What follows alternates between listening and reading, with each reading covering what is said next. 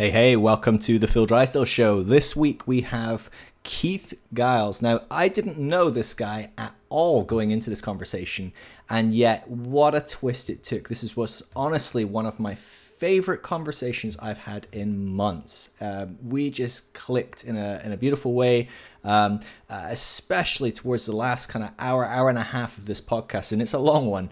Um, we just find this guy has uh, a level of insight and depth for those that have been going on a journey of deconstruction that is um, very much unprecedented. It's, it's, it's, a wonderful level of wisdom and grace and love that um, that we can all learn from and, and all benefit from. And so I hope you enjoy this as much as I did. Well, we can start right now anyway. So Keith, good.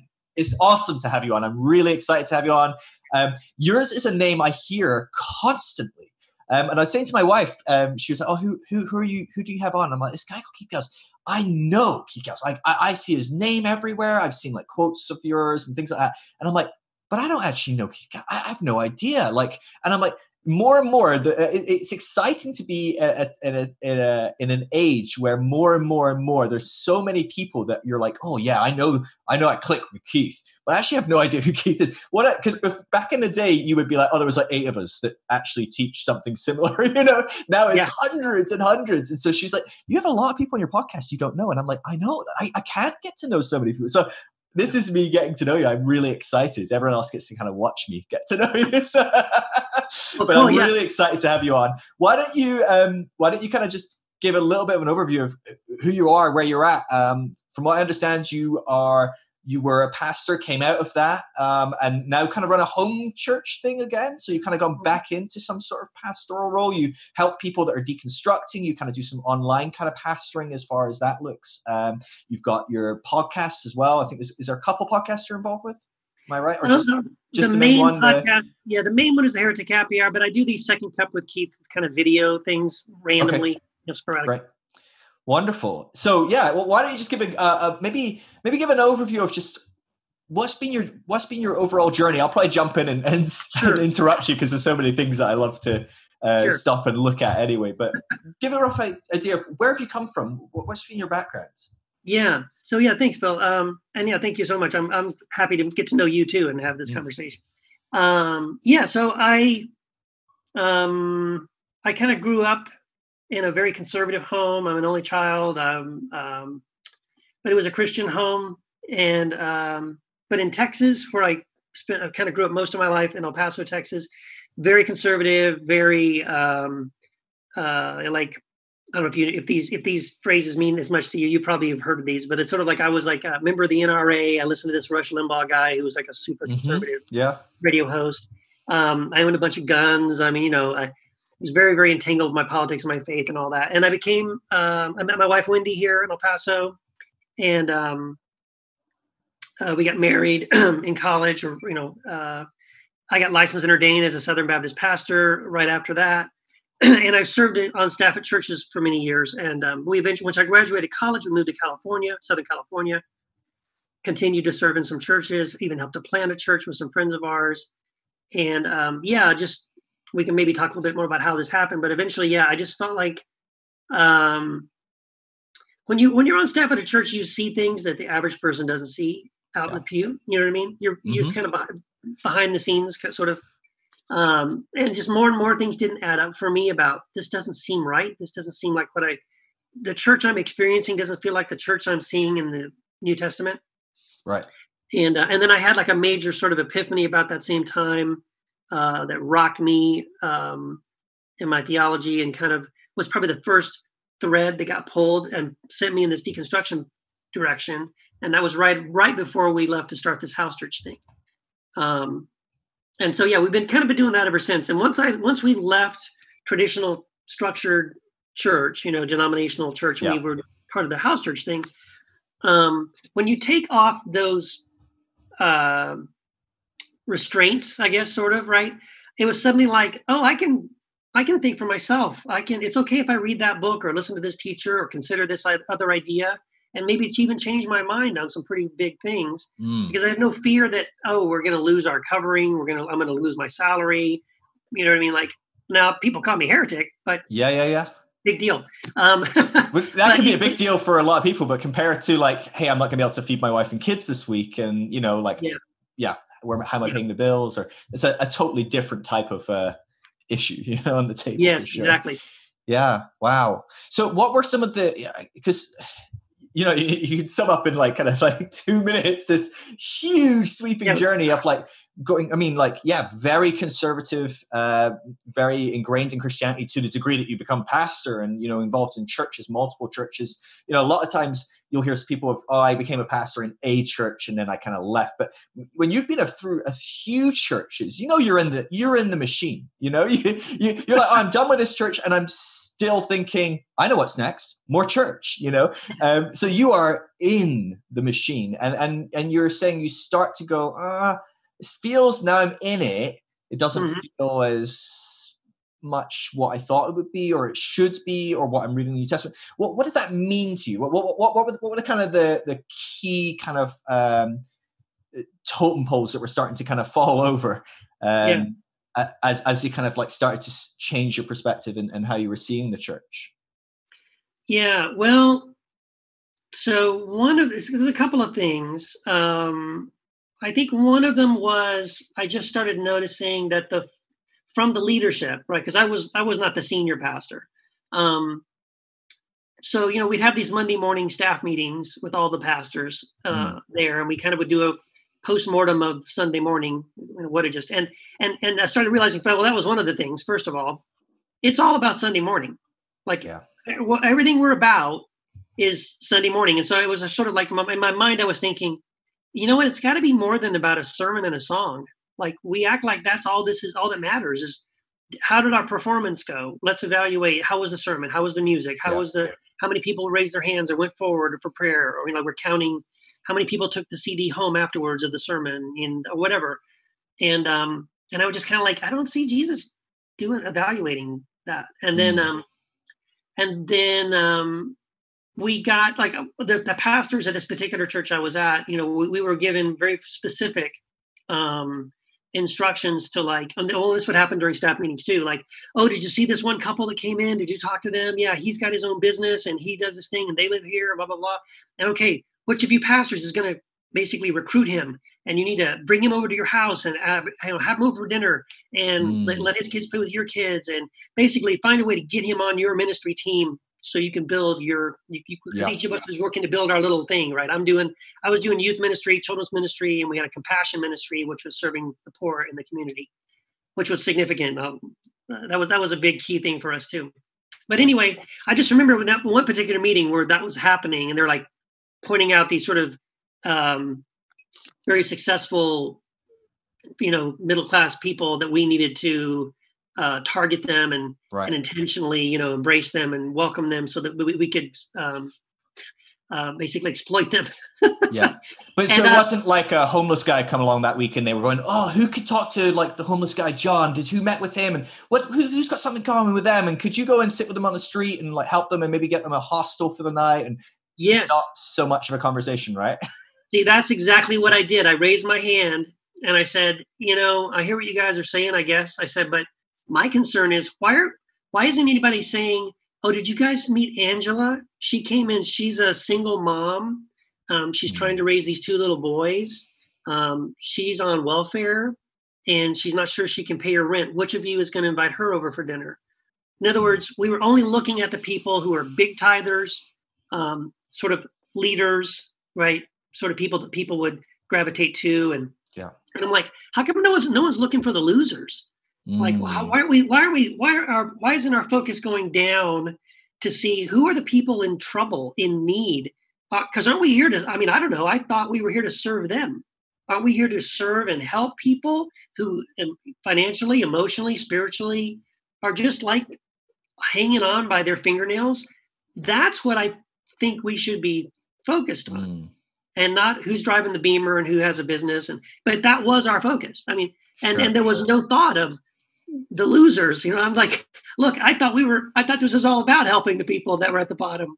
Mm. Um, so uh, yeah, that was just one of the that was one of the major things for us. That was like the focus was just so off. So was that something that you could you were looking at the church you were in and you could see that, but was that a thing that you had um, experienced in your prior churches? Is that something you could look back on and reflect and go, "Oh, this is more systemic. It's not just the church I'm a part of today. It's more this is pretty common in uh, i don't want to say every church in the world because i know like you know the, Yeah. the- loads of churches are doing incredible work with especially with the, Yes. the most part i mean some of the most uh, um, effective and beautiful work done by uh, done in, in society for the, the least of these is by the church um, Yeah. but a big but here um, Yeah. uh, for me, my observation, that's a very systemic element of how church functions. It might be that we, they run a food bank, it might be that they have this or that, but it's not necessarily with the goal that our pews are full of people that are poor and impoverished. And Yeah. th- Yeah, let's help them over there. It, but Yes. is, is that something that you had seen in your kind of? Um, it wasn't just in this one church. Is I guess what I'm asking. It was it was something that you could see beyond because because you could have left this church and found a church that was probably significantly sowing into um, areas of social justice and Right. um, had a, Right. a, a Jesus driven ethic in a sense. Um, Yeah. No, you're right. I mean, I, I think on that particular thing about let's target the the guys driving the beamers and all that stuff. Yeah, that was that was pretty unique to that particular church that I was a part Right. of at that time. Um, prior my prior experiences, if that was going on, it wasn't that overt. It wasn't that Right. no one said it out loud. Bit more subconscious and yeah. Yeah, and and and and to I mean to be fair, um, as I said, uh, that that particular church that I'm kind of complaining about, that was the last one I was at before I left the whole movement. Sure. Um, uh, had a very, I mean, my, my- again, one of my jobs was I was Compassion Ministries pastor, and Mm. and to their credit, I'll say, um, I was given an American Express card from the church. It was in my wallet, and at any time I met someone who was homeless, someone who was couldn't pay their bills. I, it doesn't even matter how many hundreds of dollars it was. I would go take them to Walmart, buy them clothes, buy them shoes, buy them food, wow, the restaurant, awesome. put them in a motel for two weeks, swipe the card, and um, and at no point Wow. did anybody in the church come to me and say, Keith, stop it. You're spending too much money on the poor ever. So look, I mean, Mm. wow, that's an incredible, incredible. yeah, yeah. So now look, so to, I'm gonna I'm gonna I'm gonna Yeah. toot their horn. I have never in my life seen a church who cared, at least financially, was Yeah. that free. When so that was beautiful. Okay, Yeah. that was beautiful. So it's So- not just about not care. It's not a thing of they don't care for the poor. It sounds like they did an incredible job practically kind of seeking how to do that. Is is it more to do with So- integration of the poor or, or assimilation? So here was- yeah, here was some of my concern. Um, so I saw basically this divide between, okay, yeah, Keith, here's a credit card, you go do it. But it was sort of like, Keith, you go do that. right. It wasn't an ethic of, oh, everyone who follows Christ should have a heart for people in, who are in need. And it was sort of like, Keith, we're going to pay you to do that Yeah. thing for us over there, while the rest of us are going to be focused on the guys in the beamers and who have the, you know, who, who have got the, um, their businesses and they're up and comers and they're the leaders. Mm. And we're going to focus on them as a way to basically, I hate to be crass, but it was sort of like, we need more butts in the seats because we need fin- finances and blah, blah, blah. And, and yes, thank God some of those finances were earmarked so Yeah, that I could pay for these that. poor people's mo- That was motel and food. Absolutely. But I think more and more, I was Wendy and I were feeling that our heart was we just wanted to focus on those people. Like we, Yeah. we did feel more and more that that that we not just church in general, but just like we needed to have more of a dedicated focus to people living in poverty and who are struggling financially and all that kind of stuff. Like in our minds, that was really one of the major things the church um, historically had been about. Like um, Mm, absolutely. this was this was one of my my my pivotal paradigm shift about that time. I read this. Um, I came across this PDF article by a guy named Ray Mayhew. Um, I honestly do not remember where I found it. It's like thirty something pages. Uh, I'll send it to anybody who wants a copy of it. It blew my mind. And the Send it to title me, of please. I'll send you one.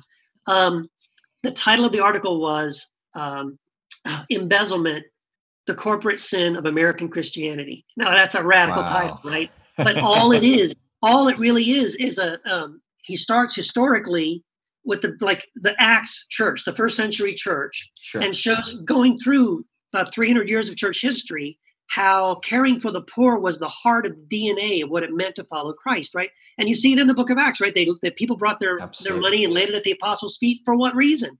To care for the widow and the orphan and people like that was what you did with your money. Mm. And so more and more, Wendy and I were like feeling like that is what church should be. That's what church has always been. And um, so we felt like God was calling us to leave and start a church that would have more of a dedicated focus like that. And so we were praying about that, and um, we eventually said, "Okay, God, you know what? We'll do that. That sounds great." We want we want we were going to leave and do that. And we even told the people we were at this church we felt called to leave and they were and start another church, and they were like, "Oh, that's awesome. That's great. We'll help you." Wow. Well, then I mean, like maybe a couple days later, um, Wendy and I were praying about it, and we both felt very strongly that what God was saying is, by the way, this church I want you to leave and start. I want you to give 100% of the offering to the poor in the community and not keep anything for itself. Now, on the one hand, that sounded awesome. Like I could not, absolutely could not wait for mm-hmm. someone to ask me about this church. Hey, Keith, tell, tell me about your church. Well, do you know we take 100% of the offering and we don't spend any of it on ourselves, not, not a dime for coffee, donuts, sound system, rent, salary, nothing. All of it goes to help the poor in the community. Whoa, who does that, right? Man, I just couldn't wait to tell that story. Mm. But the practical side of me was going, I got to feed my family. Uh huh. How the heck am I going to start a church that does not keep anything for itself and gives everything away? Mm. I, I mean, I mean, uh, God, I love this vision, but I don't know that it's possible. So we spent a while praying about that because we really loved it and we really felt like that was what God was saying, but we just couldn't figure out how in the world we were going to pull that off. And um, so we kept praying about it, and then eventually, Wendy just Wendy and I were praying about it one time, and we said Amen, and she just kind of looked up at me and she said, "I think we're talking about a house church." Hmm. And up to that point, I'd never been to one. I never knew anyone who was doing one. I just sounded like, honestly, it was. I thought it was the stupidest thing I'd ever heard in my life. Who does that? A house church? Okay, but she was dead serious. She was. I mean, look. I looked in her face and her eyes. She was dead serious, and I was like, "Well, okay. I don't know what this is all about, but I guess we're going to give it a shot." So we did, and um, like we ended up doing that for like 11 years, and it was Mm. the best thing I've ever done with the word church on it. It was unbelievably amazing. Because it wasn't just that we were giving offering to the poor in the community, the whole house church experience, um, we got to experience kind of like a first century church experience where Jesus really was our leader. I wasn't the pastor. I wasn't the, I didn't do all the Mm. talking. In fact, sometimes I would leave the room and I wouldn't come back in the room until everybody else was sharing and I would sit at the back. Like I, w- I refused to be the pastor and the teacher Yeah. and the leader. Like I, I wanted us to learn how to gather around Jesus and to let the Spirit lead the meeting and all that. So we experienced some amazing stuff through those 11 years. Um, Did you feel Just- tension in um, in that dynamic? Because um, I, I know I don't know if you're, I'm assuming you're probably familiar with Frank Viola's pagan Christianity and how that Oh, yeah, sparked a, a whole brand new house church movement throughout kind of a lot of the West. Um, Yeah. but he wrote his follow up book. I think it was uh, Reimagining Christianity or something like that. re- I can't remember reimagining church. Church, Reimagining. that's right. And, and basically, it was the problem was he was like, oh, well, we weren't trying to start a house church movement or anything, but this happened. But what's fascinating is when you ha- look at all these house churches, immediately what happens is everyone is sits in a circle. You've got ten people in the living room, and they all look to Keith. Yep. Okay, Well, Keith, that's what happened. start it up. And so, Yeah. how did you go about reconditioning? Because these are people that have spent their entire lives being conditioned to look to the pastor, look to whoever's going to speak next, who's and, and if they're not there, well, who's next down the pole? Oh, assistant Yep. pastor, maybe a youth pastor, maybe an elder. Oh, have we got a deacon anywhere? Jeez, have we got the person who does the announcements? Someone come to our rescue. You know, there's this Right. kind of like hierarchy of it's definitely not me. how, Right. how did you go about like um helping people kind of come out of that dynamic because i notice i mean I, i'm t- talking to people that haven't been to church in, in five years and, and are completely um, disconnected from that world and yet starting to re-explore spirituality and starting to find a new language and go oh i actually kind of like this it makes me question if i've thrown christianity away too soon maybe there's some of this i need to do but they almost immediately fall back into the pattern of treating me like the pastor. And it's like, Yeah. oh, Phil, tell us the answer to this. Oh, Phil, what should I do in this? And I'm like, oh my gosh, like you're you've been detoxed for five years and you've gone straight back in. Yep. Um, and this is on like Instagram DM. It's not even you know in a in a, in a room or anything. Um, Yeah. How, how did you go about that? How, how did Yeah. you go about like helping people kind of break out of that concept? I mean, leaving the room probably was, that does a bit. I, I was one of the things. Yeah.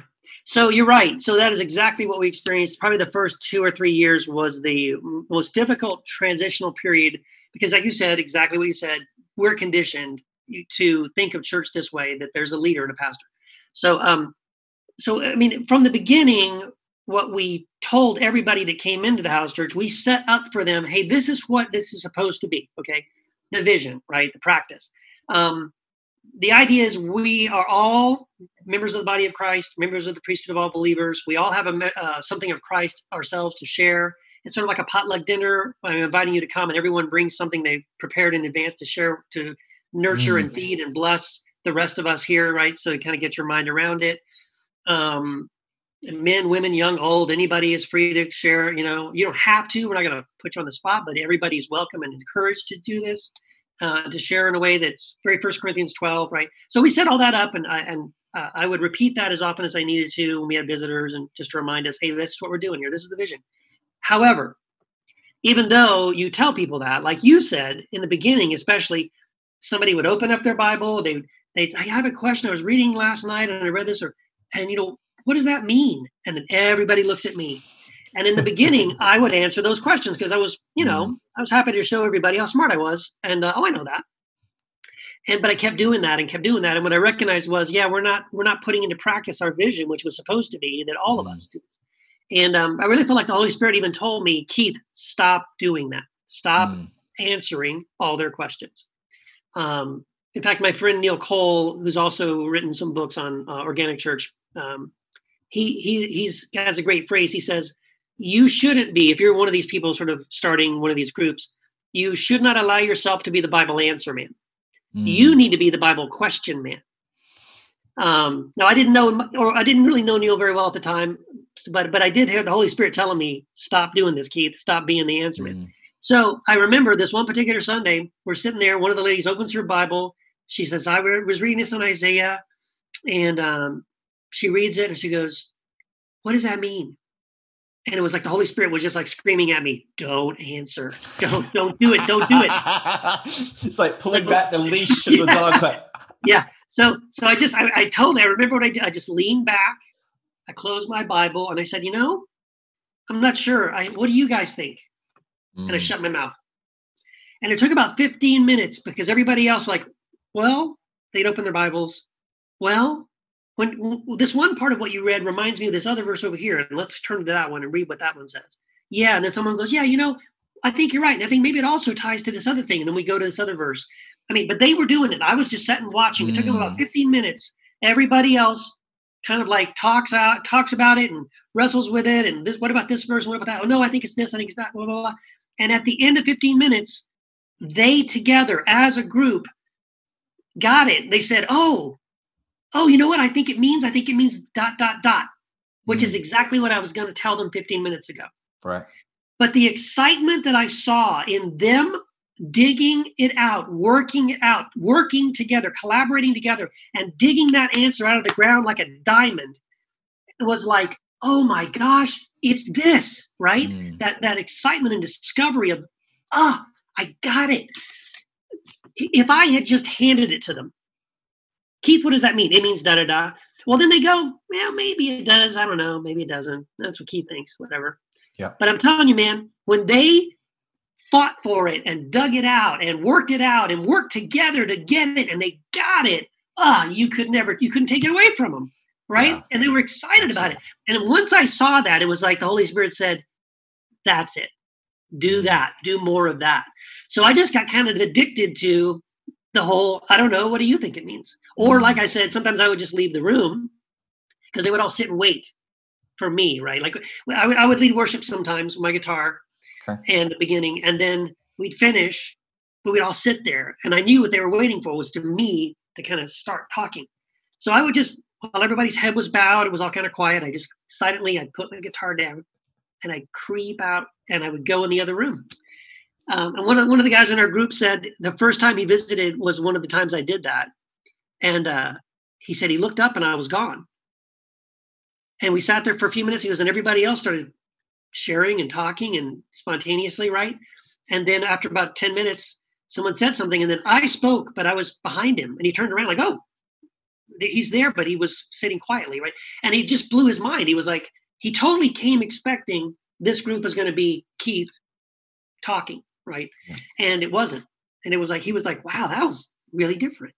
So yeah, there are things like there are things you we need to do to uh, facilitate more of that open sharing, uh, giving people not just instruction and expectation, but then actually doing things that uh, make it easier for them to do that. So I teach people how to do this kind of stuff. I have a, I've written books on it. I've, I've, I actually have an online course uh, about how to start a home-based ecclesia, mm. kind of based on all the mistakes I made in the past uh, in this area, and and trying to give people some practical tools. Because see, I think this is what's missing. Like I love Frank Viola, and I think that Pagan Christianity book is the bomb. Yep. Um, uh, and even reimagining church, I think is great. And and and there's a lot of books out there that talk about the sort of the the why we should meet this way, like basing on biblical principles and church history, and this is the way. And there's no hierarchy and control. I agree, totally agree, all that. Yes, but what I what I've noticed is there's almost nothing that I have found that says, mm, "But how do I, do, I do this?" There's, I mean, I can tell you what it's not, but it's really difficult to define something by what it isn't. Right? Yeah. It's not a Bible study. It's not shrinking what happens on Sunday morning into your living room where you're a, you're teaching and there's a worship leader and there's a children's pastor and it's just in your living room. Mm. It's not not it's not this. It's not this. It's not this. Okay, great. I know what it isn't, but what is it? And even when I know what it is, how do I practically do that? Yeah. And a, a lot of it is a list of things not to do. honestly, yeah. don't steer the conversation. Don't decide ahead of time what the what the topic is going to be. Don't don't try to steer it around. Right. Don't fill the silences. Mm. All these things. So, uh, but it's a, it's a, it's developing some new disciplines for yourself, yeah. uh, and maybe for yourself, what you need to do is leave the room. Yeah, well, I mean, it sounds to me like so. I, have I've experienced this in many different capacities myself. This kind of journey as well of of taking a step back and, and letting something happen. Um, but it's it's a form of dying to self for sure. You know, oh, um, and there is definitely um, like you're saying, those first couple of years, you're suddenly like, especially if you you've been the assistant pastor or you know the community pastor or whatever, the compassion pastor. Suddenly you're like, well, I'm I'm the pastor. When they ask questions, they don't ask them; they ask me, and I have the answers. And everyone yeah. claps when they hear my answers or goes, oh, oh, wow, that's good, or whatever. Or maybe they just say, oh, you're an idiot. Uh, but but on the whole, it's like, oh, this feels this is this is a an ego feeder, right? You can see why people get addicted to uh, being at the top of the hierarchy, and you can see why people want to climb the hierarchical kind of thing. Um, not to say that anyone is um, doing it out of a, a, bad heart, but I just think that's genuinely just part of our human nature to want yes. people to approve us. To is is our insecurities are fed, all sorts of different things are, are fed in that system. But for yeah. me, that's that's the thing of when I hear that story, like uh, initially I'm like, oh, how do you even begin doing this? And then hearing you tell it, I'm like, oh man, the biggest work actually wasn't for other people to learn to chat. It was for you to go, oh, I need to take a step back because it's really hard, especially like that first example you gave. You know, you're like, okay, they came to the conclusion I was going to say. In one sense, it's it's it's a whole different thing if they come to a different conclusion. But when they're coming to your conclusion, you're like, it would have been easier if I just said it. I didn't have to wait right. here for 20 minutes watching these idiots fumble around to come up with the right answer. I could have gave you that answer in one sentence, or yeah, um, or or maybe it's actually worse when they come up with a completely different answer because then the thing is built in us right that well there is a right answer and they don't have it, right? Right? Well, maybe they have a better answer. Another right? issue. That's, that's yeah, and I'm sure that happens a lot of the time. go, is oh. actually you go, oh, I've just learned something. Yeah, imagine. Oh my gosh, do I have something to learn? Right. Mm. Uh, you see, uh, it is. You're right. It's so much about. It is about an ego thing. It is about letting your ego die. I, I got to say, I kind of had already learned a little bit of that lesson in the previous church we were at. Right. Right. Because I wasn't the lead pastor. Um, so I, I would preach maybe, you know, once a quarter. I would. They would. They would ask me to come and you know preach a sermon on a Sunday morning and um, so here's I got to tell the story because this is this was one of the key moments where the Holy Spirit really dealt with me on this mm. ego thing. So I, I, it was one of those times I I preached right. So I preached this message, and I I mean I cared so much about this. I was so excited about it.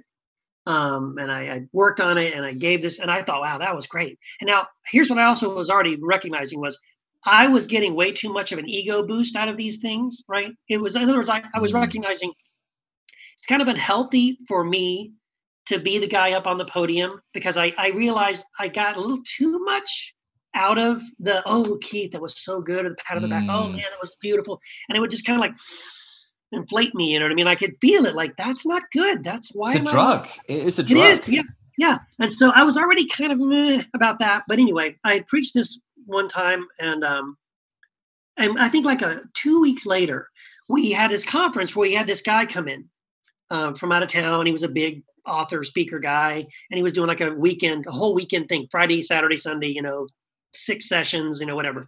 Mm. So Friday night, he comes in, he gives his opening message, and I swear to you, man, it's the same message I had preached two weeks ago when I was preaching. And the reaction, I hear everybody afterwards going, Oh my gosh, that was so awesome. I've never heard that in my life. That just changed my mind. That blew my mind. Oh my gosh, that was so good. And inside, I'm dying Yeah. because I'm going, I preached that same message from the same pulpit two weeks ago. Oh my gosh, I'm like, I'm going to pull my so hair out, funny. right? Okay, so I'm praying about this, right? I'm, I'm, I'm in my quiet time, whatever, with God. Like that's the next day, the Saturday. And I'm, I'm processing hearing people say this and getting really tweaked about it. And it's like the Holy Spirit just says, Hey, Keith, if you loved these people in this church, you'd be rejoicing right now because the message that two weeks ago you really wanted them to get it, they got it. Why Mhm. aren't you happy? Why aren't you going, oh, they finally got it? This was such an important message. And finally, finally, they grasped it, this beautiful truth, right? Mhm. But I'm not, I'm not happy. I'm angry. Why am I angry? Because I didn't get the credit for it. Yeah. Because they're not praising my name. They, oh, Keith taught me this. And that honestly, that that weekend, that was, that was such a powerful shift for me. Like, okay, yeah, I need to love people getting it more than I love how they get it, and and more Yeah. and love that they get it from me, right? And so it so it really started to shift the way, even the way I teach. You know what I mean? Um, to th- that it, has to be more about do people get it, and then I don't really care how they get it, right? Yeah. So so then like in the house church context, so about you know about a year or so later, we started this house church thing, and then I started feeling this shift that it needed to be more about asking questions, uh, teaching other people how to study for themselves, how to think for themselves, and then taking joy out of seeing them get it right without Yeah. my help. Uh, You know what I mean? The only help I'm giving, the only thing I can say is like, well, I facilitated a conversation or I I created and protected an environment that allowed that to happen and Mm. and I, and honestly that's enough for me i mean Yeah. because honestly it's so rare like almost no one that i've ever seen very few people i've ever seen um, have created that environment like that that isn't driven by the leader. It's not about the ego of that person. Yeah. and it genuinely is about the jesus and about the holy spirit and about the people growing in christ in you know tangible real observable ways. Um, like that that became my joy. It was like oh that's awesome. And it Mhm. didn't matter if my 12 year old son was the one who said oh you know what? I think the verse means this. All right? Or you know what i'm saying? It was like all i cared about was "Ah, they got that that was awesome right and like you said um i i learned a lot Mm. uh, the realization that I don't know everything. Imagine I don't know everything. I have things to learn. Um, so all of that was really, really good. It was just a beautiful, beautiful experience, and that's why one of the things why I say it's the greatest thing I've ever experienced in church. Wow.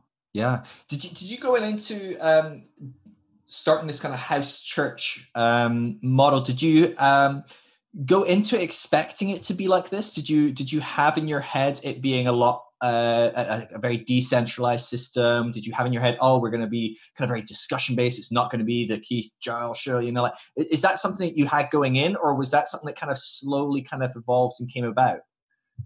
I think that was our ideal going in. Um, so Frank Viola's book hadn't been written yet uh, when we Hmm. started this. Um, the, the books, there were two books that someone gave to me um, that I think helped to create that expect that desire, that expectation for us. So one of them was a it's a book by Wolfgang Simson called Houses That Change the World, and there's another one by Robert and Julia Banks called The Church Comes Home. Mm. And between those two books, after I read those books, those two books kind of gave me um, a vision for something that wasn't man led, man directed, Mm. but was spirit led. Now, again, it still didn't tell me how to do it, but I sort of had the the the ideal of well, that's where we want to get to. Right. But then what I experienced was it's really hard to get there because all my training and background has has been about another model that it doesn't work. And so I started just trying to back out of that model and make myself not the focus anymore and to really focus everybody's attention on Jesus. Um, so it took a while to get there. And then once you get there, yeah, it takes a while to to remind everybody, you know, that this is the goal. But I'm telling you, once people got it, um, it was great. And what I loved, that's one of the things I loved about it. People don't believe me because they're like, if, if people know about me because they read my books or they read my blog or they listen to my podcast, right? So they imagine, oh, well, you're if I go to your house church, it's going to be the Keith show. Yeah. And um, I'm telling you, man, one of the things I am so proud of is that I don't, I don't think anybody in our house church for the 11 years read my blog. I don't think they read my books. I mean, they knew I wrote books. They knew I had a blog. They listened. Sure. They didn't listen. To my, they didn't listen to my podcast, and so it wasn't uh, like it, it wasn't something I had to fight very hard. It was like sort of like we're not here because of Keith, and that was one of the main things I wanted to make sure was happening. Like if anybody ever said, "Hey Keith, I read your blog. I listened to your podcast. I read your book. I want to come to your house church," that for me was a red flag. Yeah. Like, are you coming for me? Or are you coming because you genuinely in your heart desire this kind of a gathering? Because Yeah. if those are two different things. Because I've been to I, so in my experience, I my background is I've traveled and spoken. I did a lot of that in churches, conferences, things like that. And as I've um, personally been through my own journey and, and my expression of what my journey has been has changed, that has rapidly shifted over the years. And so there was a season where it was a lot more house churchy, and now it's just like, oh, we don't actually have anything, but I guess we could just put something in a house for you. We could just get together in a house. Let's do that or a pub or whatever. So it's, it's kind of evolved in, in different ways. But I've, I've been and spoke and participated and, and tried to facilitate conversations in a lot of house churches. And in my experience, a lot of house churches are the whoever show. And and they they are started by groups of people that that leave a church, but generally speaking, do end up gravitating towards certain groups of people. So I guess my my next question, uh, I haven't I have no anticipation of talking about house churches today, but it's so either. I cool and didn't really interesting. I didn't know I had Yeah. like an authority on the fact. Uh, but um, one thing that's fascinating to me is okay, so it's one thing for you. So you become a bit self aware. You have this amazing moment while you're at church going, ah, crap, this is. Uh, this is a lot more about people getting it from me than actually people getting it. Oh, that's not a good revelation to have. I need to work on that. So you work on that for a year. You start your head church. You're kind of quite primed for this journey of going, okay, I'm going to step out the room, or okay, I'm even okay saying I don't know. No wonder people aren't reading your blog, man. You're, did you read Keith's blog? The guy that says I don't know at the beginning every time? No, he doesn't know anything, uh, um, right? So you, you've you've primed yourself to become like uh, free enough to go. I don't mind if they don't think I have the answers. I don't mind if they don't go. Oh, but Keith said it. That's the most important perspective in the room. But what may, in my experience, naturally happen is that like that uh, natural kind of hierarchy comes into play. Where okay, so when we sit in a room, we all know we look at Keith. And Keith's got his mouth shut, and then he leaves the room. Okay, what's Keith's wife? What's Wendy saying? Or what, is, what does Bob say? We know Bob's got opinions. Bob, what do you, what's your opinion? Because I think for a lot of people, there isn't a desire to figure it out. There's a desire to be told. Yep. Um, how do you go about managing that dynamic where in a discussion you're still you put 10 people in the room three people are having a discussion you know Mhm. uh, that that's a very natural i, I had um, my friend andre on a, a couple of weeks ago on the podcast and we talked about there's a model of discussion called um, community of inquiry i don't know if you've come across it before but it's a fantastic model of how to facilitate discussions where everyone kind of um, breaks into groups and then they vote on what they want to discuss on in a small group. And then you get together and you vote on each group's uh, perspective. And as a big group you decide which kind of areas you want to talk about. Um, and the, the facilitator didn't make any decisions. Um, Yep. and so it's a great model for something like that. And and then the model is that whoever comes up with whoever um, whoever's idea or question was picked they speak first. But then they pick who's going to speak next and then Hmm. they pick who's going to speak next and then Yeah. they pick and so what happens is everyone knows the last guy that spoke for 20 minutes is not getting picked again right That's just right. when he puts his hand up to have a share you're like anyone else want to go okay i picked Yes. you um, yes. and so it naturally kind of whittles that out but i don't know many people that are using um, models like that they feel a bit forced and awkward and i've done those and they're great but they can feel really forced and, and Yeah. um, yeah. I'm. Yeah. I, so. Yeah. H- so how, do I'm- you go about that dynamic when you've got a group of people i'm sure you had some strong-willed people in, in that home group Yes. So you're right. Um, first of all, I I appreciate models like that and structures like that, but I am such an anti-structure guy. Like I'm against. i'm an anarchist at the heart honestly Yeah. so yeah now now however however um there are like so one of the roles that i felt like wendy and i both took on in the house church but it wasn't just us. Um i always say like we had um we had elders in our gathering Okay. but they weren't called elders. And no no one called like i never i never deputized somebody and said okay these people here there are elders. Because again i think it creates this hierarchy of you know control and leadership like i don't want that. I don't want them looking to people that way. So i never named anybody because people would ask do you have elders in your group? And i'd say yeah and and people know who they are i don't need to say anything it's Mm. like it's like in other words if you were part of our house church family for a long time and you had you wanted someone to pray for you about something or you needed advice about something or you weren't sure about this or that or you wanted or whatever Yeah. you know who You know who to go to. you already know the people that you trust you know the Mhm. people that you feel like yeah you know what i'm i, I want to ask them about that and it wasn't always me i mean that's great so i got to see other people sort of grow into these things and people just recognized "Uh, if i have a question about this i'm going to ask this person. If i have a, I need prayer for this i'm going to ask that person. And it was so it was a very natural thing. So but, but in the dynamic of what you're saying of like how you're in the group and who's dominating. So the facilitating part of it is um so let's say again someone shares and they overshare uh, or they're they're doing all the talking right? So part of the facilitator's job and this is what i would try to do and you have to be very delicate uh, is to say you know hey hey brother i love what you're saying. This is really cool. But remember our goal is that everybody has time everybody has freedom and opportunity to share. We want to hear what everybody uh, has to share this morning and we've heard a lot. You know you, you've had a lot of time. So why don't we just hear what anybody else has to share? Does anybody else have something who hasn't spoken yet? Mm. so you kind of need to jump in and and and very gently you know respectfully remind that person um yeah this isn't about one or two of us going off is really about giving everybody opportunity because we want to hear what the spirit is saying to everybody and then and usually that's it i mean i don't think i ever had any problem with someone getting offended by that it was like oh yeah No. you're right Yeah. um so it's and then maybe sometimes it would be um I also went through a season. I didn't. I didn't mention this. I also went through a season where um, um, I felt like the, the Holy Spirit told me uh, that I was I was only given about twenty minutes. Like at one time, I could talk for, and then then I had to shut up. And then eventually, it got to be where literally the Holy Spirit just said, "I don't want you talking at all." And so I would not say anything. I would spend the entire meeting just listening and observing. And when and when I did that, it was a beautiful discipline because when I wasn't talking and I wasn't getting ready to talk, Mm. I was literally just listening. And I was also observing the faces of the people in the room. I could notice, like this person over here in the corner or on the couch over here, like I can, the spirit is doing something. I can see they're troubled or they're moved or there's something happening there.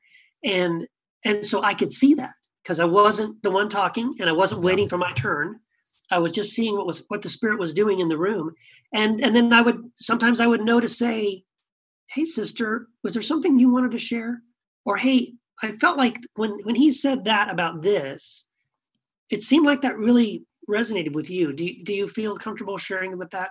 And like suddenly, you know what I mean? Like I'm awesome. I'm able to notice things and uh, prompt things that the spirit might be doing in the room, but I would never have even noticed that if I hadn't shut my mouth.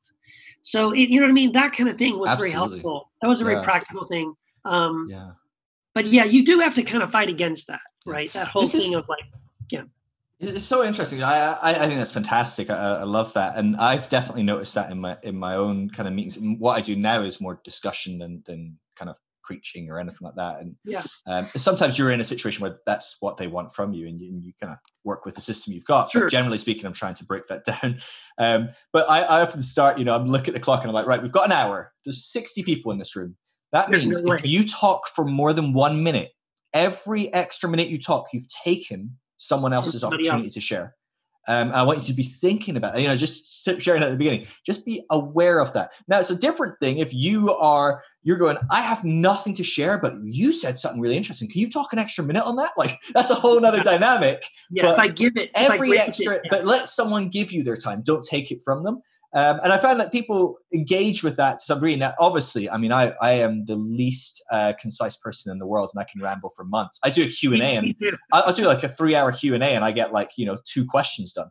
Um, you know, just like, I just, I'm just on and on and on. Um, and so um, I'm very aware of that. That's why I shifted these podcasts to be in longer form because I'm like, oh God, I will just not get through the first question or interesting discussion. Or um, so, but what I want to go back to is, is talking about that hierarchy element where there's just natural elders in society. You you just know it. You know, if I've got a problem with um, uh, with my sex life or my marriage, I'm going to go to that couple because I trust and value their relationship and whatever. And oh, if I've got a problem in my work, I'm going to go to that guy because I know he's got a great work ethic and this. And, and you just know there's certain people that come to these positions. And generally speaking, um, there'll be a select few that have risen to a prominent position in, in a few areas that kind of elevates them above the rest of the group as a authority, as as a person to look to, as a person that garners respect and honor and whatever else. Now, I think that's naturally. This is kind of what uh, Frank Viola's part point was that this is just kind of the way that humans work. You go into any tribe, any culture, any community. You go into a church, you go into a business, you go into um, a family, you go into a, an indigenous tribe group. This is there. There's groups of people that have different dynamics. Um, now you're talking about a hierarchy free church you know all that and yet you're also saying well yeah but we did have kind of like some of these kind of elements of like we, we, you know they're not like we're not saying look these guys are in charge or these guys are better Yeah. or if we're going to vote well there's 28 people here but really it comes down to these five votes or you know I, I know that you're not kind of trying to say that but but there is an element that's just natural uh, how do you how do you go about um communicating to people look you're valuable you're worth something your opinion is very valuable because it's very hard to feel like your opinion matters you know when you are a newlywed couple and you're talking about marriage and there's a uh, three couples that have been married for 30 years in the room you're like ah, what do i know? You know like it, it's very and i think that's just how naturally maybe if we take away the the greed the ego the the insecurities the hurt you take those kind of negative motivations as, put them aside I think there's a lot of like healthy elements of this that probably have also fed into why the church works the way it works sometimes. You know, so it's not just some nefarious evil within humanity that's made the church the structure it is and the hierarchies it has and things like that. I think actually it's part of our general working as society. Um, were you aware of that dynamic and, and you know, as, as a leader of something, uh, it sounds like you were still kind of in charge or a leader of something. You know, they're coming to your house, you're still kind of facilitating, you're still going, oh, well, what do you think? And you're trying to kind of lead.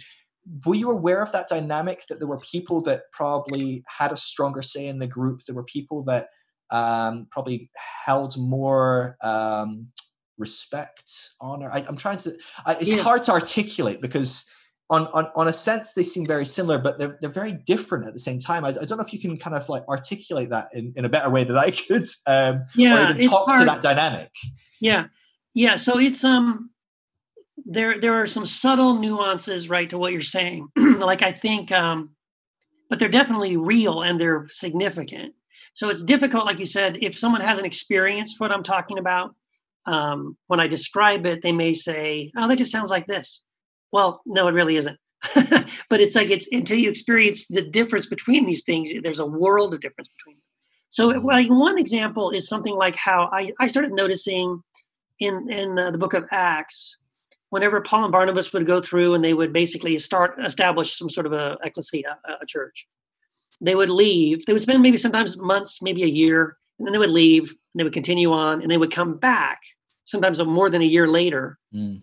um, and then they would recognize elders. It doesn't say they appointed them. Mm. And I think appointing is different than recognizing. And that's kind of what I'm saying.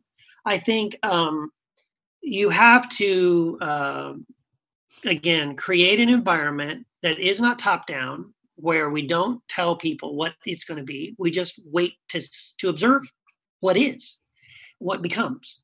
Um, and then again, once we all recognize it, I don't need to put a star on it. I don't need to put a sign on it and go, this is this. Like, well, duh, of course it is. Mm. But I don't need, but the minute I put a sign on it or, or a title on it, or I give somebody a badge, elder or whatever, um, then it becomes an office and it becomes something to aspire to or it becomes something to hold over other people Mhm.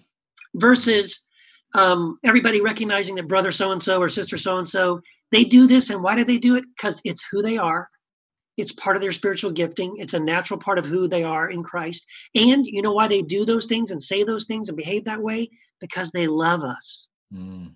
not because i got this job title right?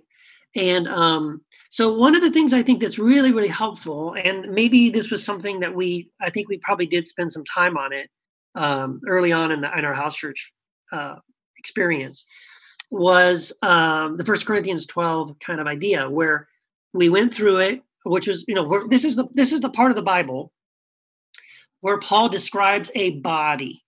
And we use the phrase the body of christ all the time in general to refer to just any kind of church. But paul had a very specific idea in mind. And in his mind i would argue if it didn't look like this and behave this way and operate this way it's not a body. Because Right. it's a, it's not just about it's not a metaphor without meaning. It's a metaphor that describes the way things are.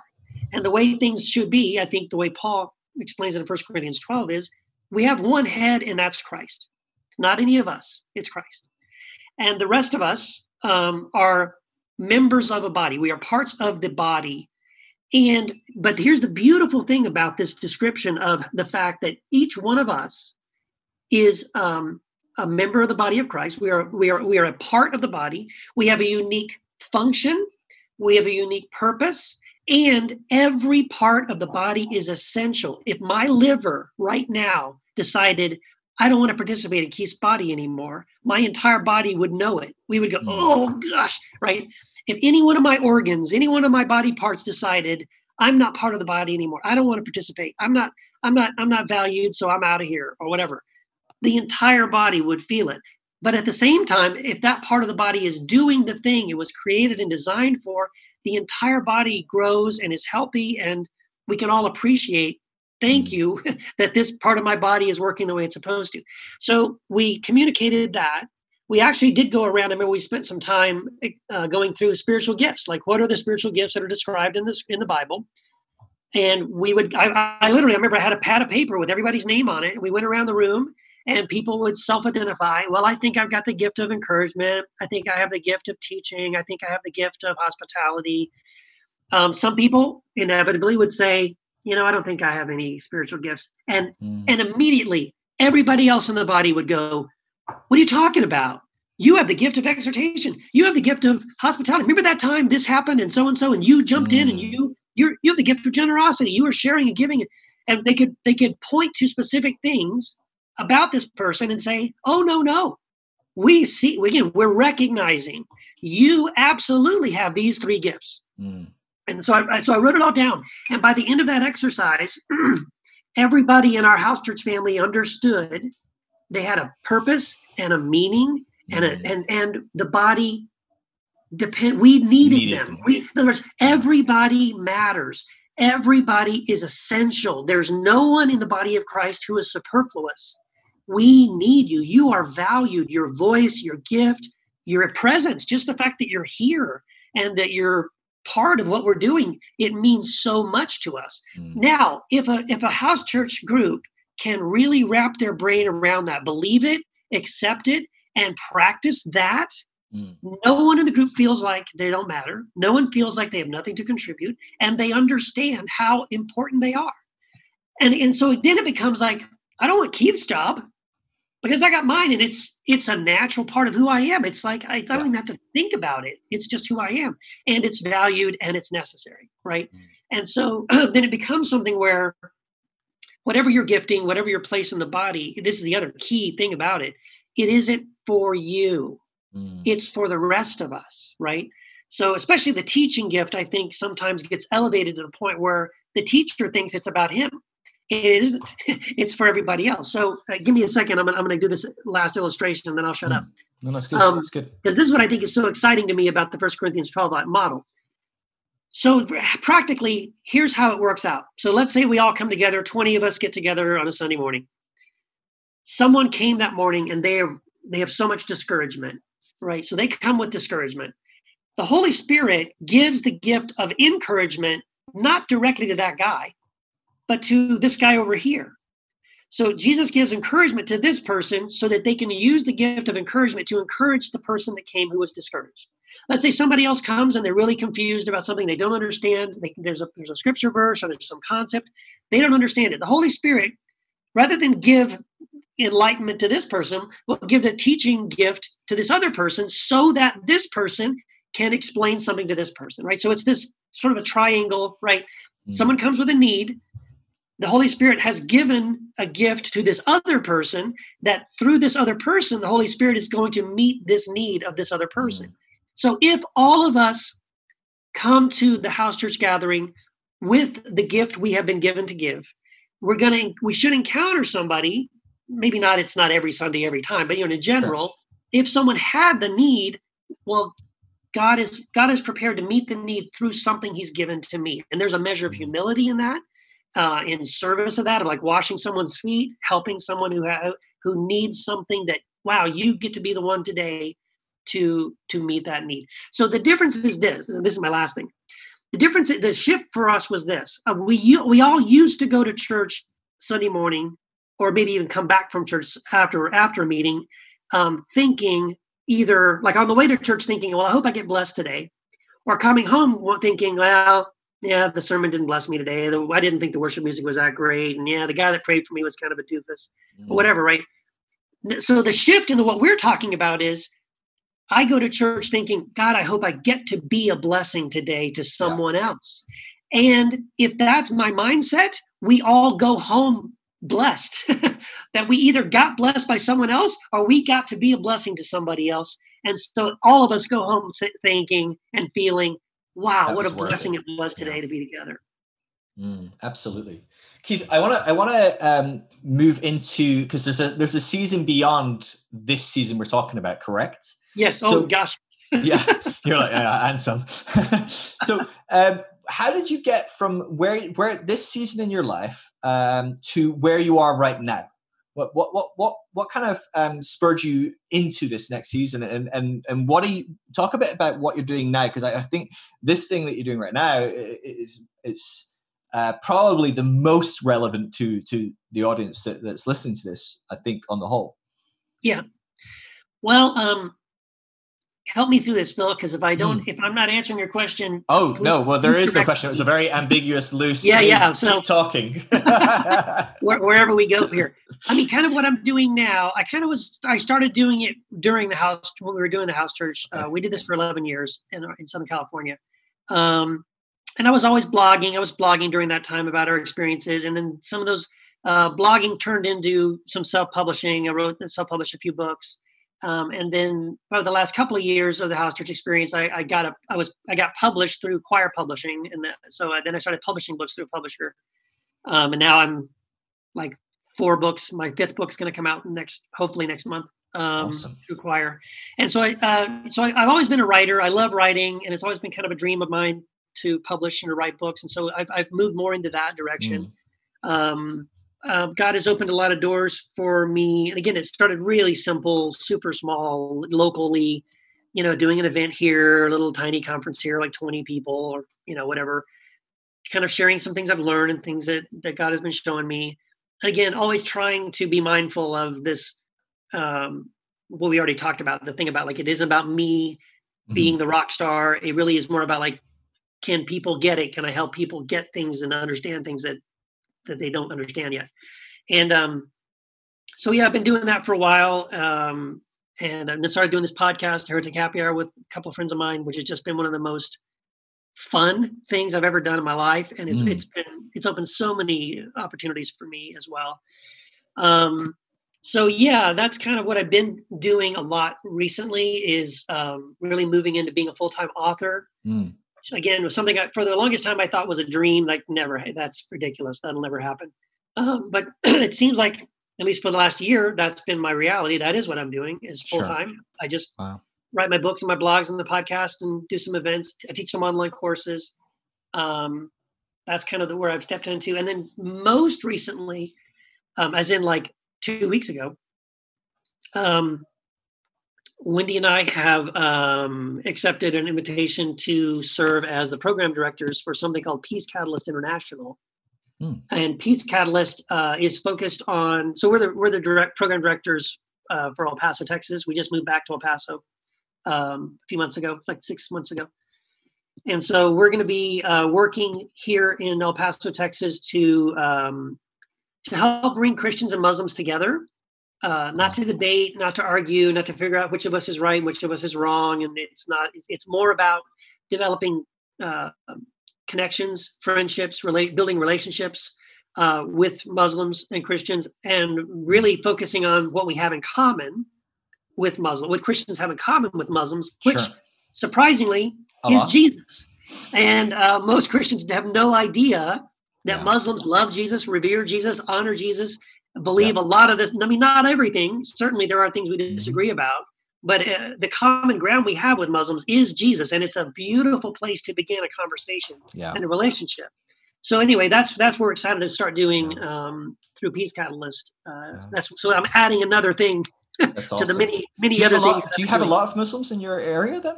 Because that's not something I, uh immediately associate with Texas. No, know? it's Uh, not. But I've there been are. Texas a few times here and there, but Yeah. um, yeah, there is a community you know there is a community here um there, there's one large mosque there's only one mosque in el paso but it's so it's one huge one and it kind of serves all the muslims in the community Sure. um there's probably a few thousand i don't know the, Wow. the complete number but i've gotten to know um there's a there's a muslim community here called raindrop turkish house and um it basically it's, the beautiful thing is this guy bilal who runs it um he's he's the muslim side of what i'm doing sure. and they've already been doing this for a couple of years. So what they they've already been doing this, and I just met him and was we had a, we sat down and had a meal together, and I told him you know what Peace Catalyst does, and he's like, well yeah, that's what we do from the Muslim side. We we do events. We invite Christians to find out, learn more about us and our culture and our faith. We listen to them. We give them a place to speak and share as well, and we build connections and relationships here in El Paso to That's bring Muslims and Christians together. And I'm like, well, this is great. Why don't we work together? Yeah. So there is a Muslim community here. It's not huge, Mm. um, but uh, they they are here, and you know El Paso is also again when I when I talked about how my upbringing was this very conservative, uh, you know Republican Rush Limbaugh NRA. It was here. It was in El Paso. Mm. So there's still in El Paso a very strong, very kind of Christian and and typically anti-Muslim sort Sure. of mindset within Christianity here in El Paso that I, I'm excited to help bring some of my Christian friends along, I hope, Sure. uh, to shift their thinking about who Muslims are and who they aren't. Mm. Um, so yeah, there's there's a lot of work to be done in that So, because Texas is is um, from what my understanding, Texas is is still very conservative, obviously, but generally speaking, once you hit the kind of the, the sort of bigger cities, it does shift towards being a bit more open, a bit more progressive. Um, lots of terms that people can label good, bad, whatever, and different. I'm not going to use the words red, blue, conservative, liberal, all these kind of lines because immediately we we associate all sorts of things. But but in my understanding, um, culture broadly outside of Christianity um, is probably shifting to be a little bit more inclusive of Islam, uh, Muslims, people of different faith, people of different sexual orientations, etc., etc., etc. Would would you say that um, Christians in the area are also experiencing some of that shift in some of the more kind of like slightly bigger cities? I mean, El Paso is not probably the biggest city in the world, but um, I, I, assume it's probably in that category of, of being a decent enough kind of populace that it's kind of shifting somewhat from what you yeah. grew up in. Would that be fair? Um, yes and no. I think um, I can't speak to other large cities in Texas like Dallas mm. or Houston or Austin. Austin may be a little more.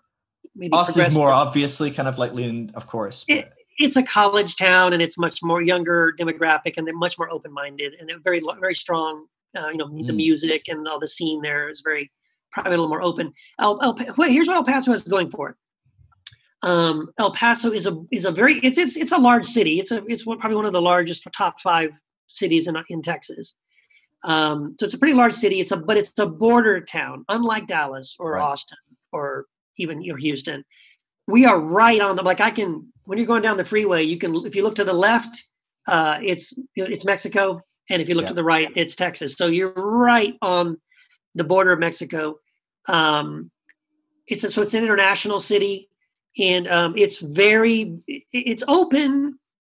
It's open in that sense. I'd say culturally, it it is largely open minded. Like there's not mm. a lot, not there's none, but there's not a lot of sort of anti Mexican or anti uh, not a lot, a lot like white supremacist sort of thing, a lot of racism and prejudice. So you don't see a lot of that. It's a very blended city, at least as far as Mexican and, and American.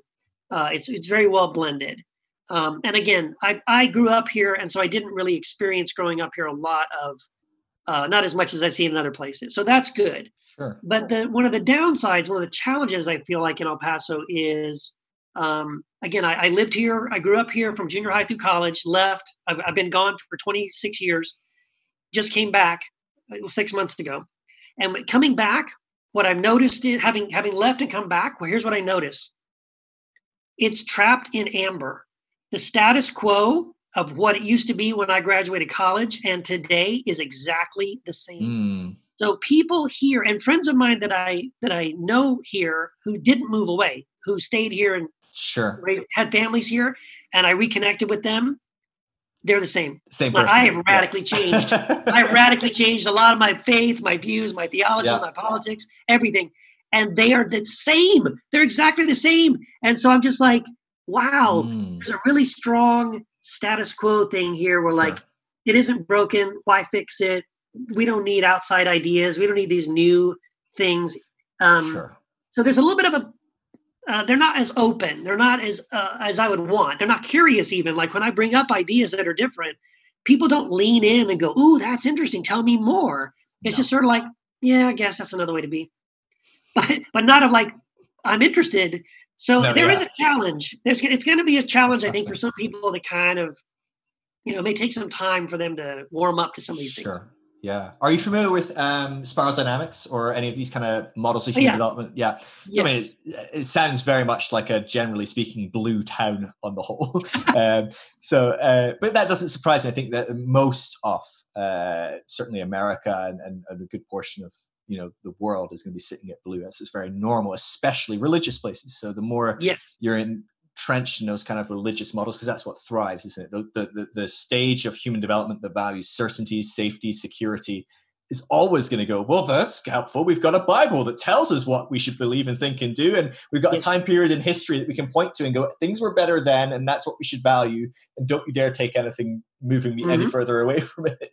Yeah. Um, so that does so, sound like a, a, huge dynamic that you're going to have to play with. Uh, yeah. Know, people dealing with, well, this is this is how I understand the world, and I don't know how much I want to go to a mosque and learn about Muslims. You know, right. And so yeah, and so the um, the other thing I've noticed, um, this is maybe just particularly uniquely my struggle, my challenge, mm. um, is that you know there is a there is a very strong Christian, mostly Southern Baptist kind of uh, you know lots of churches here, a lot of a lot of people here are Christian. It's mo- like I said, it's mostly Baptist, a little charismatic, but but probably mostly uh, Baptist or Catholic, right? Mm. So on the religious side, that's kind of the bulk of the makeup. Um, but then there's a there's a university here, UT El Paso is here, and it's a big, huge part of the of the you know the makeup of the city. Sure. But that's a very intellectual and very anti-religious organization. So right. you have sort of these two big thought sort of power structures, right? The religion part, which is sort of in clashing like oil and vinegar oil and water, right? With um, yeah, uh, with the, the the college side. And what I what I've noticed is, like, I kind of foolishly came into this thinking, well, this is my hometown. I grew up here. I went to college there. I have friends that are in churches here. They're just going to welcome me back. You know, like Keith's back, everybody. And look, he's published books and he's he's on. He's got a podcast. And wow, hey mm-hmm. Keith, tell us more. No, the the Christian the Christian uh, crowd. I'm too heretical for them. I'm too progressive mm, and weird for yeah. them. You went and, to California, man. You went you went yeah, off to oh, those hippies and came back yes, all changed. Yes, and and the intellectual crowd. Like I went to that school. I mm. graduated with a degree in English and poetry, you know, and philosophy. And I know some of these professors. I still am connected with them, and and they don't want to talk to me because oh, you're a Christian. Yeah. So I'm like I'm too Christian for this group for the intellectual side yeah. because I'm a Christian, and then I'm too sort of progressive for the Christian side. It's like I have to find a way to break in. Like it's um yeah it's it gets challenging. Yeah. Yeah. Well, that seems like it's a common struggle. I don't know. I mean, one of the things that I found, I think that one of the main spurs that pushed me in my process of journeying and learning and, and growing spiritually. I think I naturally have always asked questions and wanted to grow and change and develop. And I get excited by being wrong. And in a sense, I'm yeah. like, ooh, a new idea that could be right. I like that. I'll, I'll check too. it out. Maybe I'm wrong. This is exciting. Most people yeah. like existential crisis, you know, like months of like ripping their robes and sprinkling dust on their head. But me, I'm like, ooh, exciting. Um, yes. But uh, it, with that said, I think a, a bigger catalyst for me was when my my ministry my platform online grew much bigger than my platform in, in person of, of traveling and speaking with people when it got bigger online people who have no way to engage with others in person tend to find something online to gravitate to. It's, it's, it's, oh you're just much more likely to find someone like you right? I mean if you go into a small town of you know 2000 people the odds of finding someone just like you go down really quickly if you can't go, oh, I'm a Baptist, oh, I'm a charismatic, oh, I'm an atheist, right. oh, I'm a yep. whatever. You go and type it into Google and you're, oh, there's a Facebook group for that. And there's, you know, look at this group over here and oh, this guy on Instagram or, you know, whatever. Um, so it, it just opens up the possibilities. And what happened is more and more I found there's, there's thousands, millions of people that fall into this category of going, I'm not Christian as you suppose. I, you can call me Christian and maybe I identify Christian, and that's complex for me to figure out. Never mind for you to label. Uh, but sure, but I'm no, I'm not that, and I'm not atheist. I'm definitely open to uh, spirituality, and I'm very spiritual, and I follow the path of Jesus, and you know, there's a whole window and a spectrum of this world in between that isn't quote unquote Christian and it is certainly not atheist. It might be a bit agnostic. Uh, I think mm. we're all agnostic if we're going to be honest. So it's this kind of window in the middle, and there's this um, element where they don't know where to go. They don't have a home. They don't have a landing place. Um, because even somewhere like even something like a house church that's kind of a unless you you find it through kind of a movement of house churches unless your friend goes to a house church unless you know, it's really hard to find someone else that's going through this journey. Um, yep. I don't know if you, you found, and I, but how do so how do you approach that you go into this new town you know you go back and it's, it's not even a new town right it's just a town which you haven't been in a while and you realize oh my god no one's gone on this journey with me and right. i'm completely alone in a sense i'm sure you're not uh, especially in a city that big I, I, I, can guarantee there's tens of thousands of people that probably think quite, quite similarly um, but how do you how do you navigate that? How how have you personally gone? How am I going to get something that I consider to be a healthy community, especially after coming out of something where you've built this kind of thriving community that meets in your home every week and you get together and you do meals together and you share with each other, you cry with each other, you laugh with each other. To to kind of step out of that feels like that would be quite a hard process. Uh, yeah. Just looking externally at it, maybe maybe you thrive on that. Maybe you're the world's largest introvert. I don't know, um, but it sounds quite complex uh, going through that. And I know that a lot of people listening in are maybe they've not moved, maybe they've just been ostracized by their community because they've changed enough that they're going through something similar and they live in the same town. Um, or maybe they, they're they're moved and they've just gone. Actually, I can't find something that works for me or a community. Like, how are you processing that in coming in six months ago? Um, yeah, well, definitely. I mean, in some ways, I feel like I've been spoiled because the the group that the the group that we had the 11 years experience that was the greatest thing in the world uh, Mm. was relatively wasn't difficult to find people. And once we started going, people found us, you know, kind of a thing. Um, we did spend a year in Idaho before we moved to El Paso, and um, again, it was a brand new place. We didn't know anybody, and and pretty quickly we found two other couples to join us, and it was almost instantly amazing. Wow. Uh, I, I couldn't believe how quickly it came together, and everybody got it. We were on the same page, and we were just like 100 miles an hour down the road. Woo, this is Wow. great. So yeah, then we moved to El Paso, and then like I've already said, we encountered, ooh, this is very different. And exactly what you're saying, it's sort of like, I gotta believe, I have to believe we're not the only people who feel this way. We're not the only people in El Paso who desire something different that isn't what's on every street corner, right? Who are hungry for something like this. Um, but how do you find them, right? And how do you even communicate it? And I, and so, um, I mean, I have some ideas in general because I've, I've I've tried to coach people over the years who are in similar places like this in other parts of the country. Like, well, you know, you can you can go to meetup.com and start a meet. Look, first of all, look and see if there already is a group, a meetup group that's close to kind of what you're describing, and then find them. Or if not, then you start a meetup group and you kind of describe what it is and see who shows up. And we've done that. And a couple of people have found us through things like that That's awesome. um, start a little local, you know, start a blog and put in some keywords like El Paso, house church, organic, whatever, New Testament, whatever, and people Google and then up, up pops your little blogspot blog with some information about your Mm. group and they and, then, and that that actually worked for us in Orange County. Um, so there's some things you can do. I think a lot of it though is probably mostly mm, it's who you know, it's word of mouth, it's meeting people, having conversations. So it's a little slower, takes a little bit Mm. longer um, to meet someone or who at least even would say, I'm not interested, but you know, my sister-in-law really would be, or my, or my, you know, the guy, the guy that works with me, he's, he's talked a lot about something like that. Maybe I should connect you with them. Mm. So, um, I, one of the, one of my sort of, um, gifts, I guess, that I identified over a few years ago is sort of connecting. Um, and it, so it's one of these things where God has already kind of gifted me in a way, like, uh, uh, I think I just naturally do connect with other people like this. Um, but even so, we we've we've recognized that um, that here in El Paso, we haven't started anything yet. So Mm. just so you just kind of let everybody know where we're at in the process. We've only been here about six months. We haven't actually started a group yet um, because we're still in the phase of trying to connect with find people who might even be interested in it. Yeah. But what we but what Wendy and I have uh, recognized is that when we do initially start a group, that we probably will not call it house church Sure. because church creates a model and mo- we just can see people in El Paso. You say church, being a picture pops Yeah, in their head, and we go, absolutely. nope, nope, that's not it. That's not what we're talking about. So nope, Yeah. don't call it church. And even house church being an idea pops in their head, and I'm like, no, it's not that either. Yeah. So what we think we would we would do when we start something is we would actually invite people to like a worship night.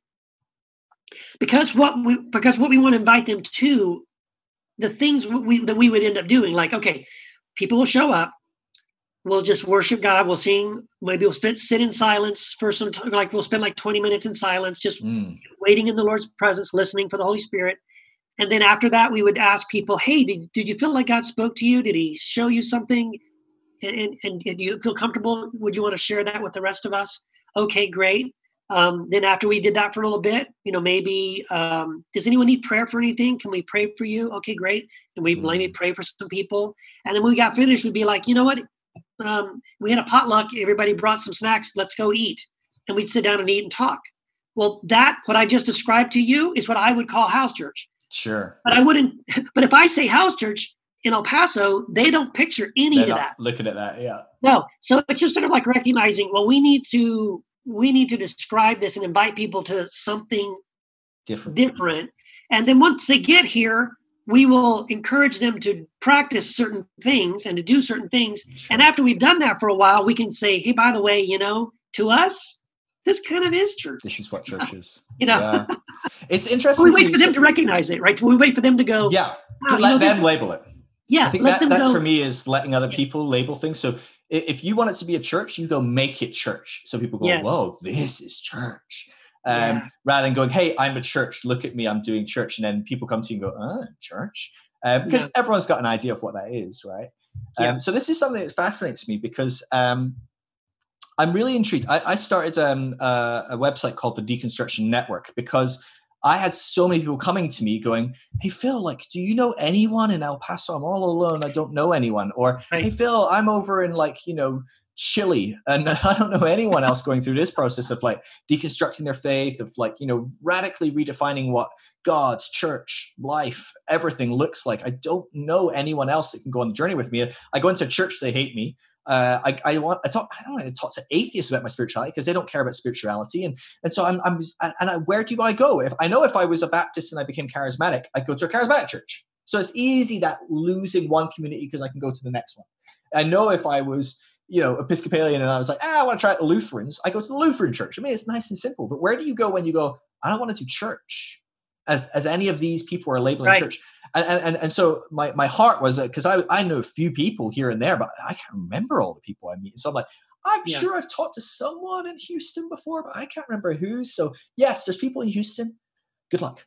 you know, that's kind of where I was left with. So I started this website, and I, and then basically the whole thing was just you sign up, you put your name and your address, uh, Yeah. not like you know your post your specific address, but just like the city you're in. You hit go, and it puts you on a map, and then people Yep. can message you. And so you could type in Houston 50 mile radius and it would put up all the dots and then Yeah. people could message and get to know and it's been great because people are connecting but even what i found in that and this is a fascinating i'm wondering I- i'm really interested to pick your brains on this in that you have this concept so i labeled it deconstruction because it's such a common buzzword and it kind of captures a lot of people the problem with that is it captures a lot of people and Right. so what you just described as house church uh, I'd be, uh, I'd maybe enjoy it. Maybe. I don't know. You know, I come with the opportunity to bless people. So I, I get in your mindset and go, oh, I can do that. And I would probably enjoy it. But ah, God, I hate worship, man. I'm really sorry.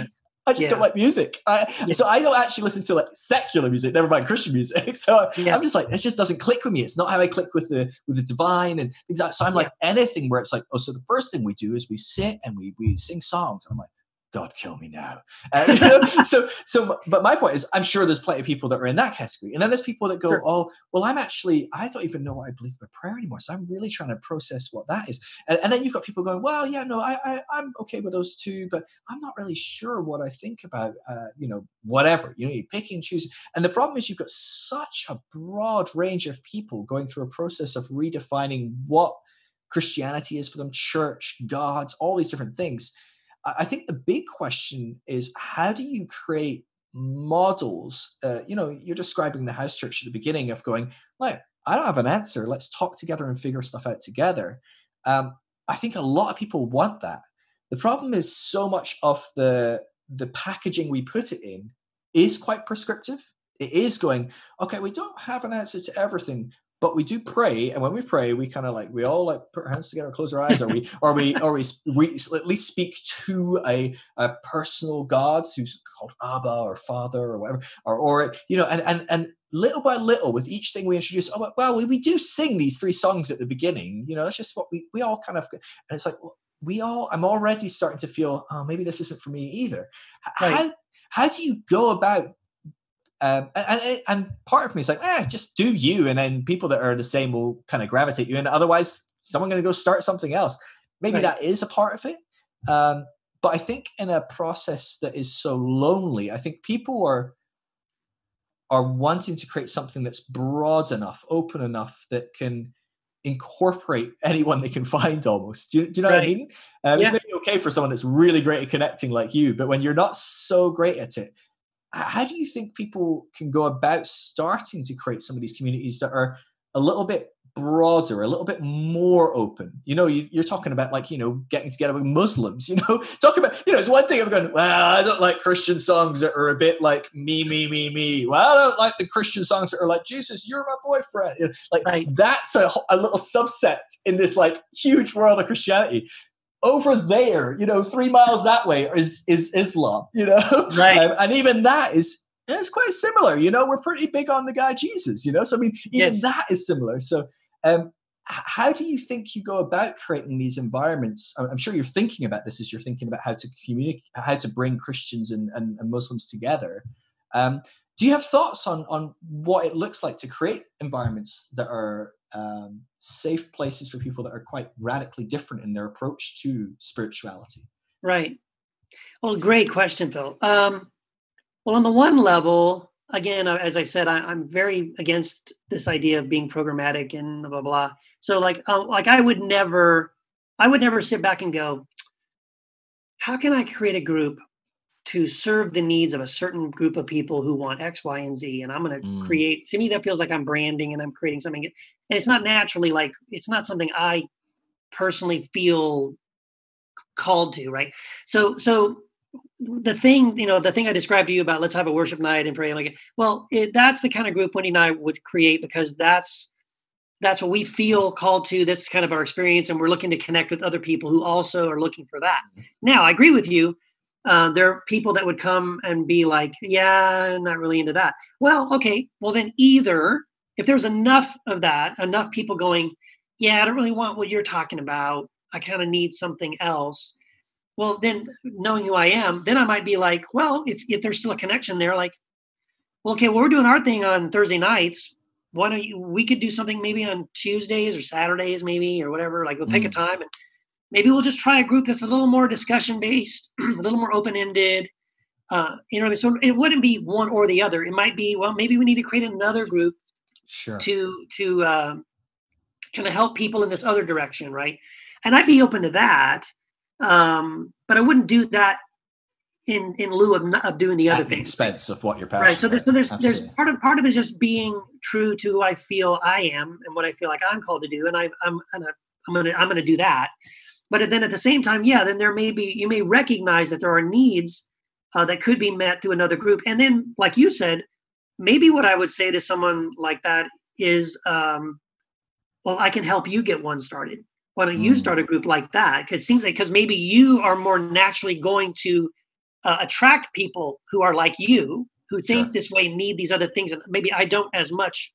I mean, I can appreciate it and I could even help you with it but it's it's not really me it this yeah. is you and so i can help you get something going uh, and then you know what i mean that you create that yeah. kind of group because that's more of where you're at um, so i guess that's that's kind of I think that's answering your question. Yeah, no, it is. It's, it's just a fascinating day. Yeah, I noticed. Um, I had a, a young lady message me the other day, and she's like, "I joined uh, that website. It's a very new website, so it's about a thousand people. So you spread that across the world. It's pretty thin on the ground in yeah. most of the world. Um, you go jump in Chile or something, and there's like two people, and they're like you know right. 300 miles apart. So right, yeah, it's tough.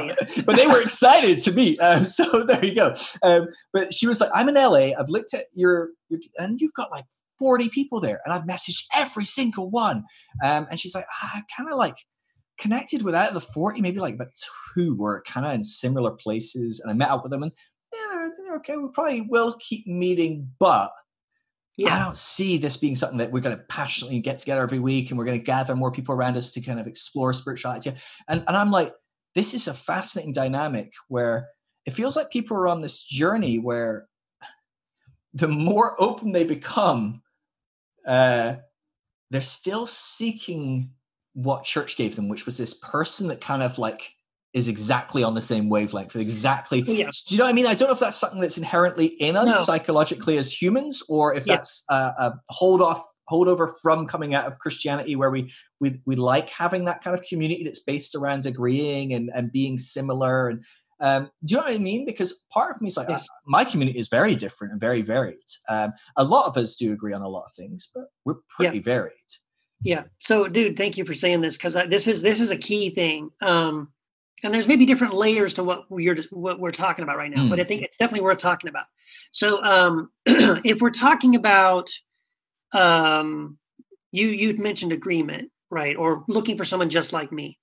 So um, yeah i think that's a mistake. I, I think that's a holdover from what what, what we are how do i phrase this? Um, i think one of the things we need to deconstruct is the idea that we're right. Mm. Um, so what, is, what I've noticed what's happening, what, what ends up happening, um, someone like you're you're in this very traditional Christian system. You start deconstructing. I don't know about the Bible and hell and God being a wrathful God and blah blah blah. So you start questioning and doubting, and your uh, your your views shift and change. Oh, you reject that. I don't believe that anymore. Now I believe this. Mm-hmm. And then you can become a fundamentalist about this. Absolutely. And now you need to prove to everybody that you're right about this and they're wrong about this. And yeah. Well, now you now you're you were kind of a jerk over here mm-hmm. about being right, and now you're a jerk over here about being right. Yeah. And I think be, we have to stop. Um, we have to stop thinking of our faith as being right. Yeah. Um, and we have to also then rethink the idea that of connection and community as being built around a gathering of people that all think the same way. Yeah. I don't know about you. See, this is the thing about our house church uh, uh, experience that we had. We had no statement of faith. We had no mm. statement of faith. The, the the bar for our group was simply, do you love Jesus? Are you interested in spending like five hours a, at a time with a bunch of other people who also just love Jesus and want to talk about Jesus for like four or five hours and help each other learn how to follow Jesus and know Jesus better in their actual life? And if that sounds like fun to you, mm. you're in. And yeah. I don't care what you think about pre or mid or post or dunking or sprinkling or speaking in tongues or not or I don't care about any of that. You can keep those ideas to yourself and you can have them and they're fine. But we're not going to spend any time arguing that, debating that, discussing that. We will be a group of Christians, believers in Jesus, who have a variety of ideas about many different things.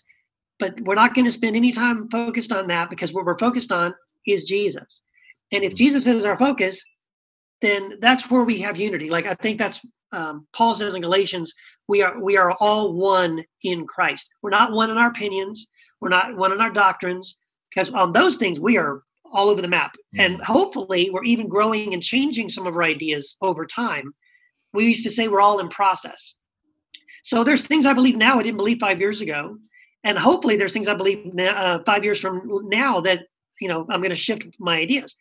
But that means i'm going to when i come into contact with another person and they happen to believe something i don't believe anymore but i used to. In fact i believed it for the same reasons that they do. I don't say you idiot. Why? Because i mean i used to think the, way, the same way right Was I'm not, I an idiot? An idiot. Yeah. right i wasn't an idiot then i'm not an idiot now so i have grace for them i go okay mm. you can believe that i mean it's okay uh, as long as you're not trying to you know push it on me i'm not going to push my ideas on you either so i say i think i think this is one very important thing as we're deconstructing and moving in this direction we have to develop the skill of learning how to be in the same room with people who who believe slightly different than we do on other things yeah. and to love them listen to them appreciate them um, not attack them not not try to prove them wrong and or myself right mm um, that's hard to do, but I think that's a skill we definitely need to learn how to do. Um, yeah.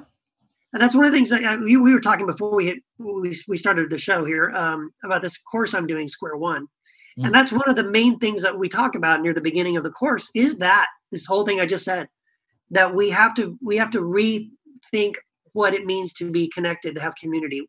Can we mm. learn to be in a room with people who think differently than us and not reject them and not and not be rejected by them yeah um then that's hard to do but i think if we can learn to do that then as i'm seeking to connect with other people i don't necessarily need to connect with somebody who has deconstructed the same five things i have um, i just need to meet somebody who's willing to sit in a room with somebody else and listen yeah and, and talk, not, talk, talk, me a bit about this this course because uh, I, I, think this is a really fascinating um, project that you've undertaken. And I think it, it, it there's a lot in it that could really help a lot of people.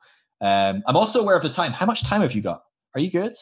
Uh, uh this is my job. So I know this is how I feel when I'm on. yes. I'm like, uh, are you kidding? Like my wife finishes work in like two hours, I guess. Right. I'm um, fine. Uh, okay, great. So yeah, talk a bit about this because I think uh, you know just from the little I've heard of it, and I've actually had people message me telling me they're taking your course uh, and, and they love it. Um, and so yeah, I think this is a, really interesting dynamic. So, give me an overview, uh, just a, a, broad overview uh, for for those that have no idea whatsoever what it is. What is it, and who's it aimed at? Right. So yeah, um, back in even before we moved to El Paso, so like about six months ago, um, I just really felt like I needed to like so everything I personally done, my blog, my podcast, my books, uh, it's all about me processing my deconstruction, right? Mm. And I'm part and I'm part of several Facebook groups that are also focused on deconstruction. And so, but what I started noticing was like everything I'm focused on is on deconstruction. Everything else I see out there in the landscape is also focused on deconstruction. What I yeah. don't see is anything focused on reconstruction. Yeah. So helping people go through it, because I mean, deconstruction is very painful. It's a hard emotion. You lose friends, family, fellowship. You get rejected. There's pain. There's struggle. There's uncertainty. What do I believe? What do I not believe? What's real? I don't know. You know, you're all alone. You're abandoned. You, so all these horrible things are happening to you in deconstruction. Mm. So there was nothing really addressing that directly, and then there was nothing that I could find that said once I've gone through the bulk of my deconstruction, how do I reconstruct something like a faith life that's positive and joyful and life-giving mm-hmm. and feeds my soul and you know what I mean moves moves me on forward in this other direction. So because of that, um, I started this thing called Square One, or you know, back to square one was sort of the the idea of it. Um, but I started this online course. It's called Square One. It's like a 12 week, uh, 90 day course. Um, and I just, we have like, typically it's like 12 to 15 students who come on at a time. And we have, a, so we have a group of people who go through this together. Uh, I pre-recorded a series of lectures that they, every week they will watch the, whatever that week's lesson is. I'll give them some homework I want them to work on during the week. And at the end of the week, we have a live video, like a Zoom conference call for an hour where I just kind of ask them, like, you know, what do you think about what we talked about? Did you do the homework? How was that? And then they talk to each other about their experiences. They get to know each mm-hmm. other and what they're struggling with, where they're at in this curve or this process. Um, and and at the end of it, the purpose is to walk us through the deconstruction process, find some um, foundation for learning how to build a, a reconstruction process, and I, I, try to give them some tools uh, for what that reconstruction could look like. Mm. So it's that that's in a nutshell kind of what it's sure. been. We're on our third round right now, so I'm on. I've got the third round, third group of people going yeah. through it at this moment, uh, and so far, the feedback's been awesome. Uh, I've really seen some people have some major breakthroughs. Mm. Uh, it's been great, so uh. I'm excited to be able to do it. so, it. Talk to me about this because I think this is fascinating. Because I, I, think what we've been talking about, um, just in the the the little window we had before opening up this this particular uh, look at your course has been very much transcending dualism, transcending this uh, very black and white thinking, very reactionary, de- demonizing prior stages in our life without integrating them. You know, that's and, and I think this is it's a very natural part of deconstruction. I think you you come out of uh, if you're looking at something like spiral dynamics, you come out of stage blue, you go into stage orange where you're thinking for yourself. You're you know you're being much more rational and logical, and and you do you you you kind of despise the prior stage. It's quite natural to look at the stage you've come out of and go, ah, oh, that's just a, what a waste of time and these people yes. are deceiving and look how evil this pastor is you know eh, probably not evil at all yes. but you know but you just you can't help but um, and then as you grow and you develop you then move into the next stage and you think oh what idiots at this rational and logical station they just over rationalize everything they're reductionists and, right and so we just keep doing it unless we go yep. you know yep. um, and at stage blue we're doing it about stage red right they're going oh look at these idiots they're just like bashing each other on the heads with clubs and they've no order and no structure and so we're consistently doing this. Um, it's kind of like this back and forth with the pendulum swings and all sorts of stuff. Um, but it's very it's very dualistic. It's very black and white. It's very my way that I'm in right now is absolutely right. The stage in front of me is evil, is terrible, is rotten. And actually, I'm only holding myself back from growth because of that. Um, right. And the stage behind me is terrible and evil and rotten. And I'm only actually stopping myself being able to integrate the great stuff that I've grown uh, to have in that prior stage. I'm actually not actually incorporating a lot of that in my life and, and, and benefiting from it because of it.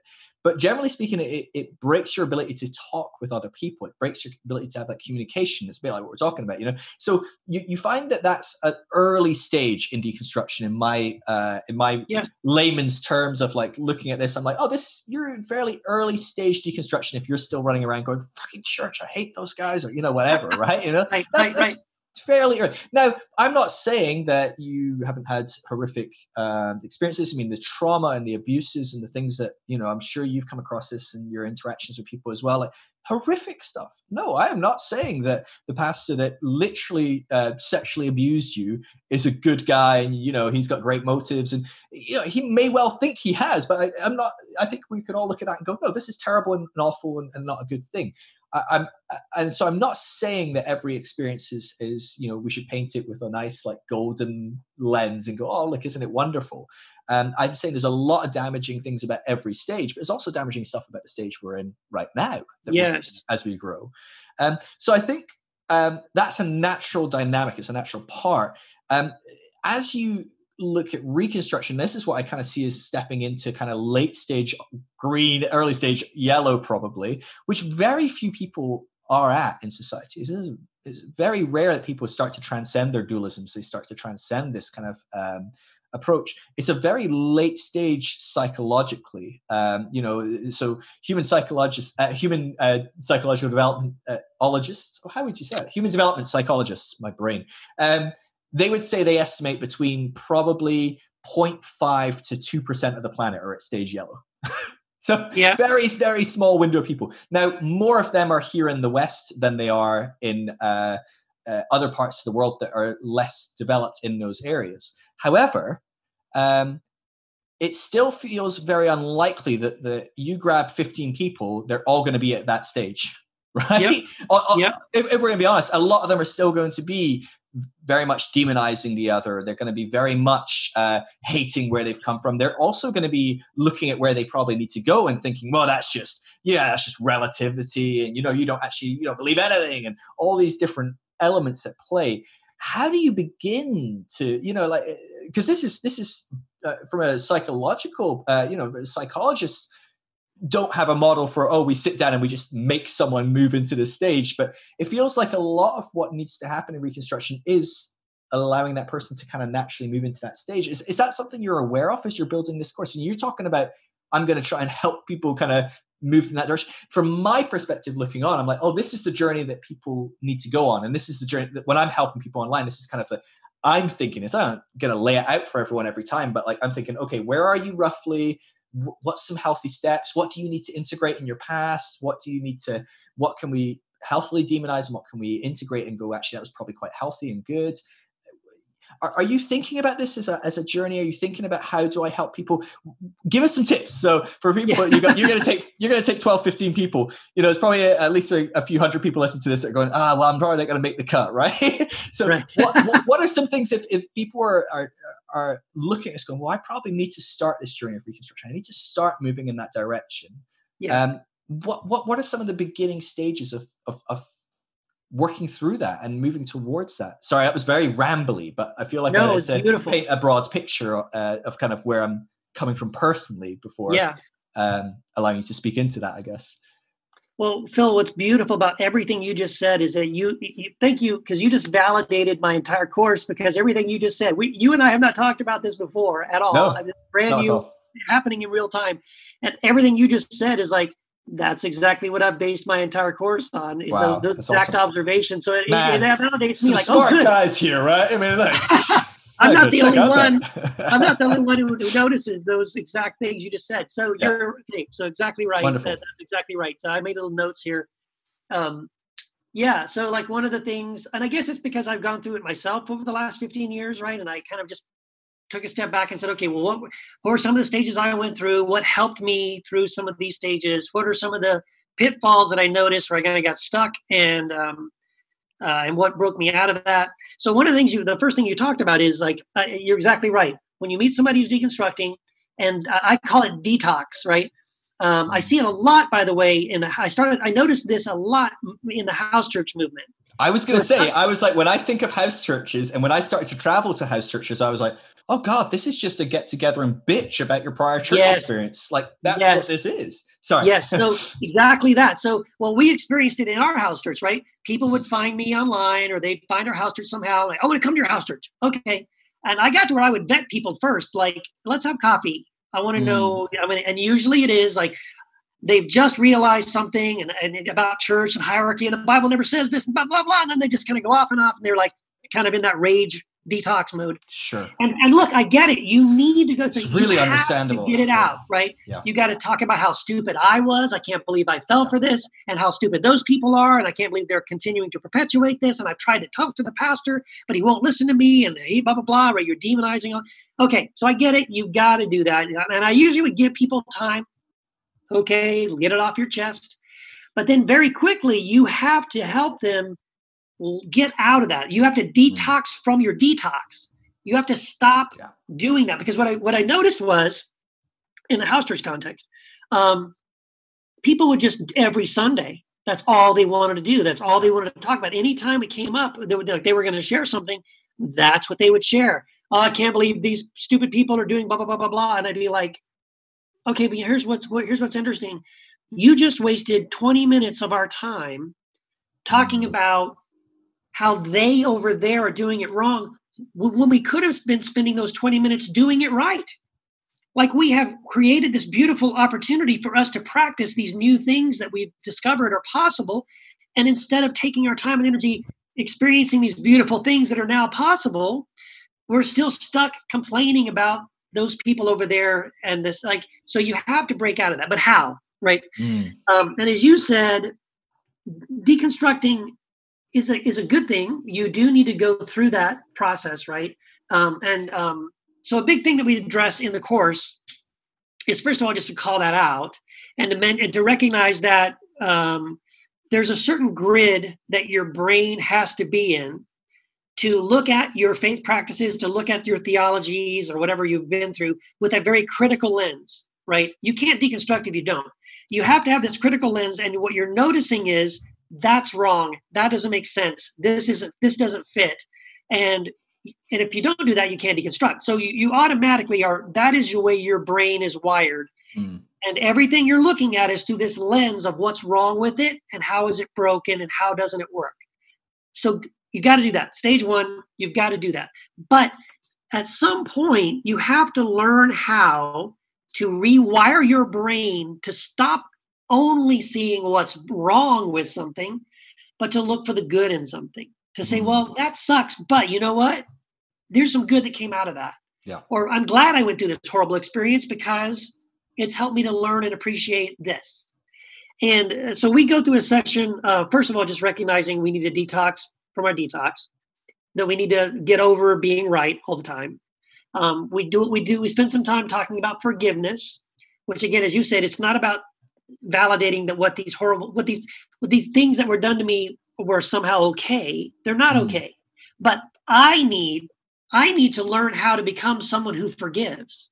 Mm. it's for my own self. I just need to become a forgiving person. And how do i do that? And, and until i learn how to be, let go of that and forgive that and become somebody moving forward who is able to forgive quickly that's a, that's a discipline I need to learn how to do. Just that's part of my reconstruction is being a forgiving person. I want to do that. I want to be that. How do I do that? So we work on that. We work on this rewiring our brains, which allows us to shift out of the negative into more of a, uh, a looking for the, the good in things.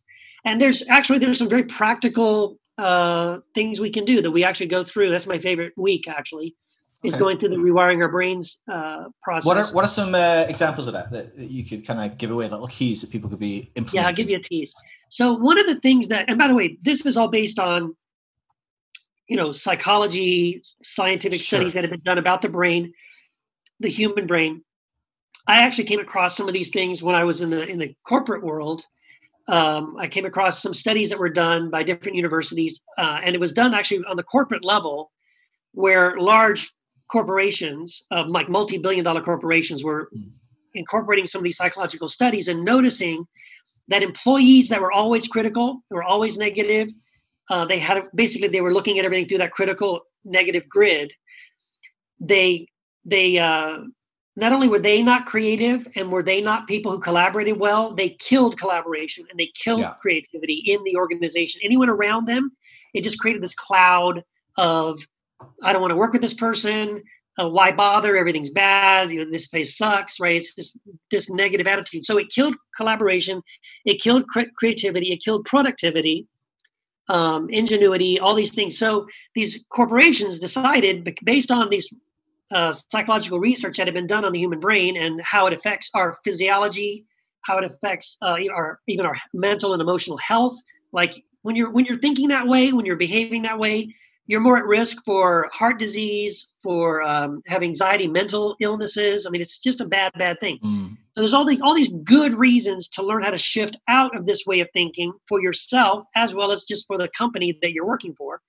And when these corporations started uh, incorporating these these um, these steps, these these very practical things, uh, a it shifted those individual employees to becoming more uh, positive, to, for looking for more positive solutions, for naturally collaborating with coworkers and coming up with creative solutions and, and creating productivity and ingenuity and all these things.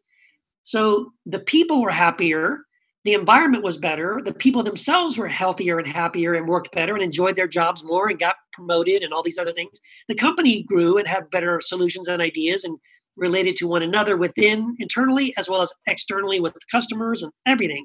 Like it was just like this amazing radical shift in mm. the entire makeup of the company. So as I was looking at this from that level, it was like, well, yeah, it's the same thing in the church. Like we we're the same way. And so, for example, one of the very practical things that that they encourage people to do is gratitude. Mm. Is just learning how to daily practice gratitude.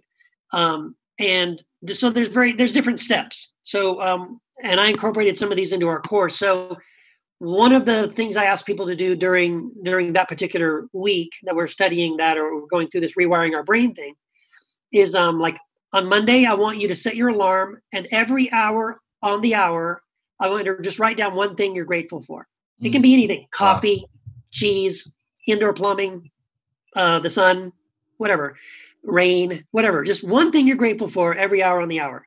Um, and then the next day, I want you to write a letter think of someone in your life who has really made a huge impact on your life a teacher a, family member a good friend a mentor someone that just really made a huge impact in your life. Write them a letter. They could be dead. Maybe I mean, what they found is by the way in this research one of the psychological studies i was looking at when they when they tested people uh, for how gratitude impacted their brain was was this. They said sit down and write a letter to someone you're thankful for.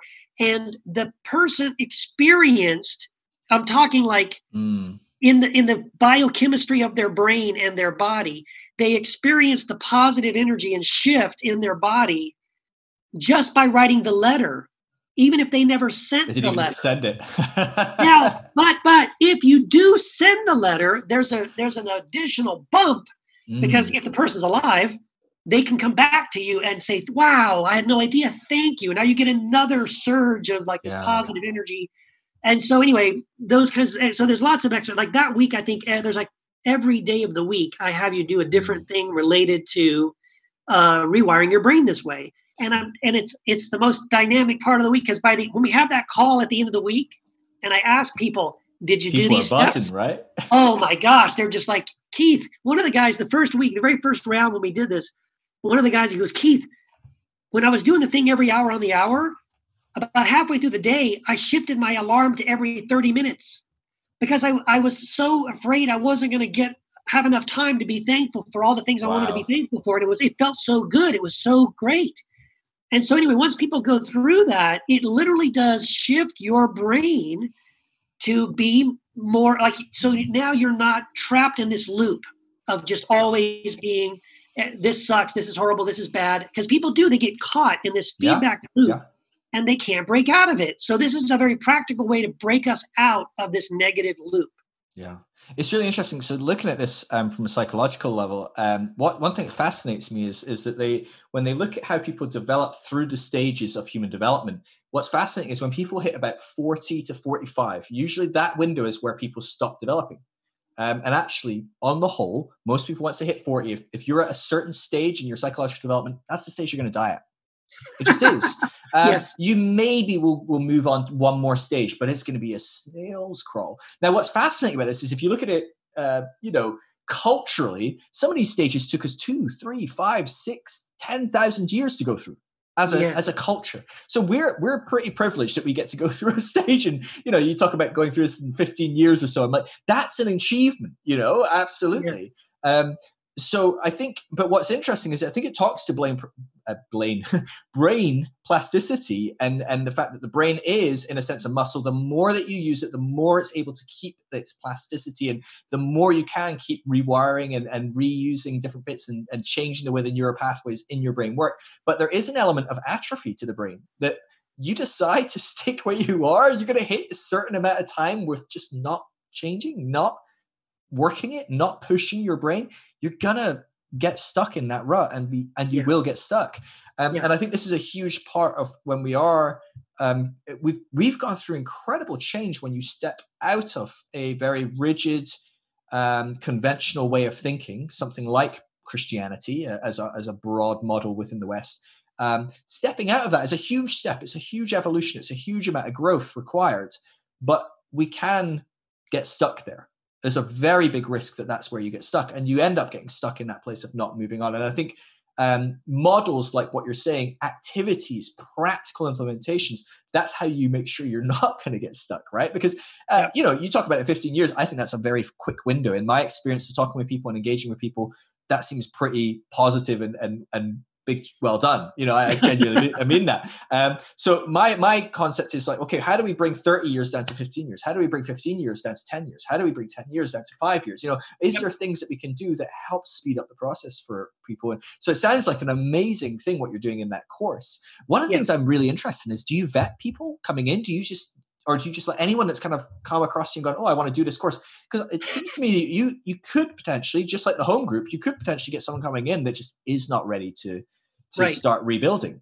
Uh, is Yeah. that something that you've come across? I know this is fairly new for you, and um, and maybe that's something you can't really share as well. I'm not really to Well- throw you on the uh, off the deep end No, I can share a little bit. I mean, um, I I probably don't vet as much as I should, and maybe I've just been lucky to this point. Mm. Um, so on one level, uh, I mean, I kind of like throw it out there. I, I I'm hopefully doing a good job explaining who this course is for. Um, and so if somebody listens to that and says, "Yeah, man, I really need that," I mean, so far it seems like the the people who have who have resonated with what I've explained this is, and they've watched the little video I Mm. have, and they've gone to the website. Um, maybe they'll message me and ask me, "Hey, Keith, this is where I'm at. What do you think?" Um, and I'll let them know, "Yeah, this is this is something that'll help you." Um, um, but I do I do check in with people like on the very first session because I need to know. Uh, because, like you said, the, the potential is a very wide range of people. Someone who's just maybe just started to deconstruct one or two things Yeah. um, and I want to know that. Like, so, like the very first one we do is, um, uh, well, I'm sorry, the second, the second week we do uh, the six. I, I identify six pillars of deconstruction. That for me, um, there's like six main pillars that people deconstruct, and you don't have to do them in the right order, and you don't even have to do all of them. But in my experience, these are six main pillars that most people eventually, if you start with this one, you're eventually going to get to this one, and then it's going to lead to this other one, and uh, I mean, again, you may go out of order, but at some point you're going to eventually work your way through these main, these six pillars of deconstruction. Mm. So I kind of first lay that out, and then I ask, um, how many of these have you deconstructed? Um, and sometimes people are like, yeah, I've only gone through this one. I'm, I'm kind of just starting the second one. And these other ones, wow, I hadn't even thought about those yet. And other people are like, yeah, I, I did those six, and I'm on. I got another six you didn't even mention, Yeah, yeah, yeah. right? What What are your Then you- six? Give them real quick because I'm really fascinated as to what you you consider the kind of the kind of the big building Yeah. blocks or. I'll see if I can remember them off the top of my head. Now. Oh yeah, well. Um, So um, the Bible, you know what I mean? The inerrancy of Scripture is is is there any mistakes in the Bible, and how do we even approach the Bible? So the Bible is one of the main ones. Um, uh, suffering, right? Why is there suffering in the world if God is good? Uh, the end times, like, Jesus is coming back any day now, but it seems like it's been happening for like two thousand years. People have been claiming that, and nothing Mm. happens. Um, oh my gosh, if I can remember all of them. Um, uh, let's see um, church, right? Okay. Like we said, house Yeah. church, right? The, the whole idea of like, well, ecclesia, church as I know it, is doesn't seem to fit the, the what I see in the scriptures, right? The, the way we're doing church doesn't fit, doesn't make sense. Uh, so I'm deconstructing my, my Mm. church. Um, doggone it. My brain now. If I remember that, there's. Do you have anything on um like the cross or necessarily violence things like that? Yeah, there you go. Thank you. Yeah, so like penal substitutionary atonement theory, right? It, it, uh, it, God is loving. Then why did He have to kill His Son so He could forgive me? Why couldn't He just forgive me? Like I do that. I, I forgive people yeah, yeah. without blood or. Wait, you violence. don't kill people to forgive people? No, I, it's weird. I know it's really Dude, weird. You need to sort that out. right. So yeah, that kind of a thing. You know, like people start pulling on that thread about penal sure. substitu- substitutionary atonement theory or hell, the doctrine of hell. Mm. Um, like I don't know if I believe God would send people torture them forever and ever and ever. Like, is that a loving God? I don't know about that. Yeah. Um, so those are the main sort of um, pillars that people start questioning this, and then they kind of work their way through. Well, if that, well, then now that I've thought about that, well, what about this? So, so you consider you'd look at that and go, ah, you've done like three, four, five, six. You know, you, you've worked through a big bulk of that. You're probably ready to start trying to kind of like move forward. Is that kind of how yeah. you would probably gauge it on a well, no, without so, knowing people so, very well? Or? Yeah. So the what I do, the reason I do that is twofold. One, I lay out what I think are the six big, big pillars first, just so they're aware of it so that's for their benefit. I want them to be aware of, oh wow, this is other things I haven't even thought about yet. Mm. It's also for me, I want to get a scale for them. Like, okay, this person is they've done two, and the, here's what they are, and this other person they've done all six, or whatever, right? So I want to get a picture of the group that we have and where they're at. So, for example, if if if almost everybody in the group was only one or two, well then i want to adjust a little bit like i don't want to blow their minds up front like i don't want to uh, i don't want to um, push them into these pillars. Yeah, i want to meet them where they're at right? So i don't want to be too like again you know what i'm saying? Like deconstruction it's the danger of building when you haven't fully deconstructed yet right, right, is, right. Is there's a danger of if you haven't actually deconstructed certain foundations that are rotten and you start building a new house well you're only going to repeat this process in five years yes. you know yes. and so there's definitely yeah. that dynamic that's that i guess that's at the very core of my initial question is like how do you avoid that like because yeah. you don't know these people and they just go oh i'm going to do that they might not be ready you know i think a lot of people yeah. I, I noticed this looking at people on the deconstruction network we're, we're starting a research program um, i'm working with a research company in the uk where we're trying to develop a long-term two three five ten year program of doing research on people going through deconstruction Wow. Um, and so on the network is the option where you can do research uh, pro- surveys and things like that. Just five minute surveys on different topics and different things like that. But the initial survey we do is um, it's based on um, there's a there's an academic model of, of rating how people have um, how far they're along on their their faith development. Um, I actually think you would really benefit potentially to, in a oh. sense, vet people. I'll, I'll, send you some data on it. Yeah, thank it's called you. the the religious faith development um, scale. And so it's okay. 16 questions scaled one through four. Um, and you ask these 16 questions, and you can give someone a score between 16 and 64. And generally speaking, the higher the score is, the more open they are to uh, different beliefs, different concepts, the more they question their faith, the more they um, have processed and changed their faith. Um, and so it measures all sorts of different dynamics. And what's fascinating to me is on the network, I've seen people as low as 26, I think is the lowest score, but most people are up in the 50s plus. Um, yeah. And so, generally speaking, what we're working with right now is we're trying to figure out, okay, where's our, how are we going to using this scale go?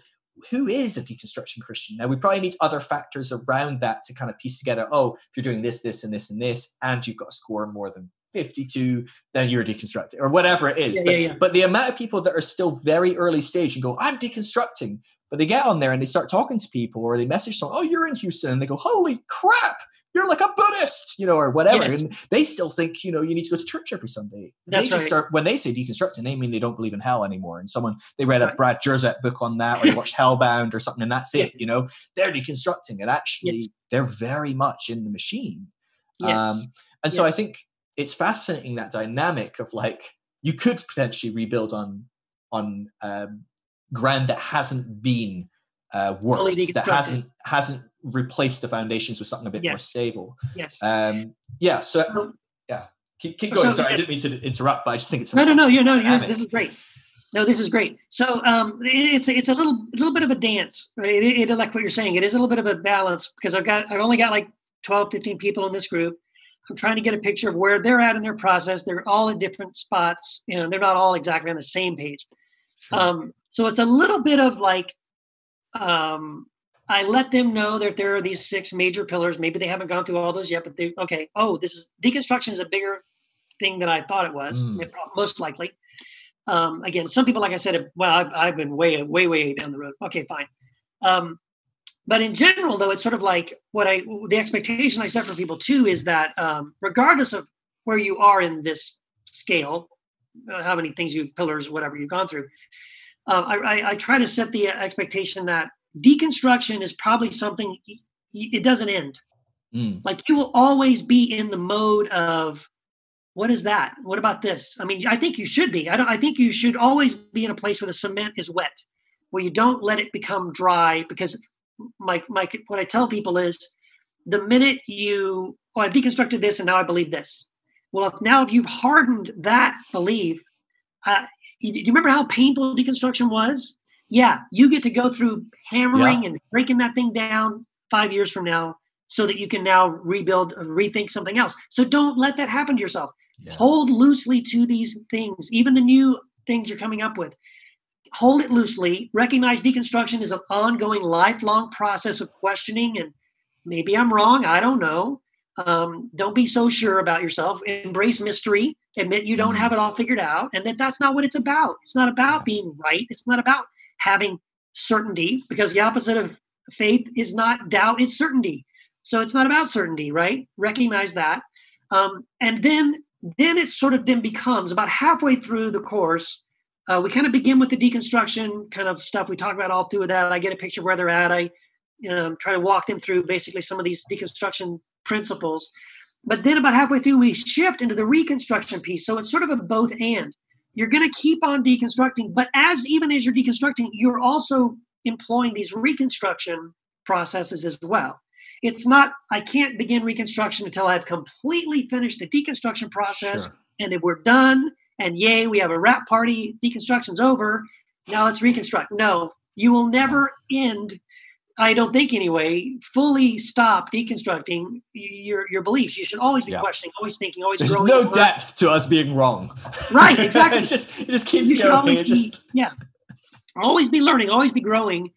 But then that doesn't mean though you can't be, begin building some new faith practices, some new um, new ways of expressing your faith, uh, experiencing God, and all these things uh, in a way that it's actually a good thing, a positive and a healthy thing. Mm. So it's a little bit of both, right? Yep. Yeah, no, that's really interesting, really fascinating. So, what I'm, I'm intrigued by how you navigate that because um, we should probably wind up relatively soon. Yeah. I'm like, uh, uh, okay, I can keep going for a couple hours. We'll, we'll hang up. we'll, we'll end the call and we'll just chat for another two hours. Sure. Um, uh, I, I'm intrigued. So there's an element where when we start holding these things loosely and we start holding things like, and we go, well, look, I, I don't have all the answers. I don't, I don't have all the things because to me this uh, this is the number one thing that really bugs the hell out of me when people like start attacking um, people that are deconstructing and this is one of the reasons we've started our research is we feel there's a whole world out there of people that have left church that have put christianity as it's given to them to the side who are then labeled 110 different things but none of them particularly accurate backslidden atheist Heretic. you know never really saved heretic and actually some of these people are the most spiritually passionate and intentional Yes. people i know um, and so that's a, a large motivator between me getting this data is i look at people like Barna pew research people that are doing that they don't have a category for people that are in this middle ground you're either No. uh, unchurched you know uh, you're non-christian you're atheist you're agnostic. But who, who are the people that are still following the path of christ they're still passionate about this who are still really open to spirituality? So this is our, our kind of heart behind doing this spirituality uh, this thing. But the problem is most people get so bugged and so annoyed by this deconstruction. So we have to believe something. You've got to have your what is your you know you have to there's got to be a purpose. When are you going to start reconstructing? When are you going to you know you, know i deconstructed years ago i reconstructed and that may be true that they changed from mid to pre-trib or you know because that's it right? That is in, Sure. in, in, in your world if that's the biggest thing you've ever challenged that's a big thing. It's like the kids when it falls over and hits its head that's the hardest pain it's ever experienced it will cry like it's the hardest pain it's ever experienced Yes. because it's all subjective and so but people are constantly going we've got to reconstruct you've got to reconstruct you got and so there's a cry of people wanting to reconstruct who are definitely not people that should be managing reconstruction Now, No. I'm certainly not saying that you're that at all. I think people like yourself, I what I hear, I'm like, oh gosh, I want to send people to you. You know, by the way, when's your when's your next course opening up?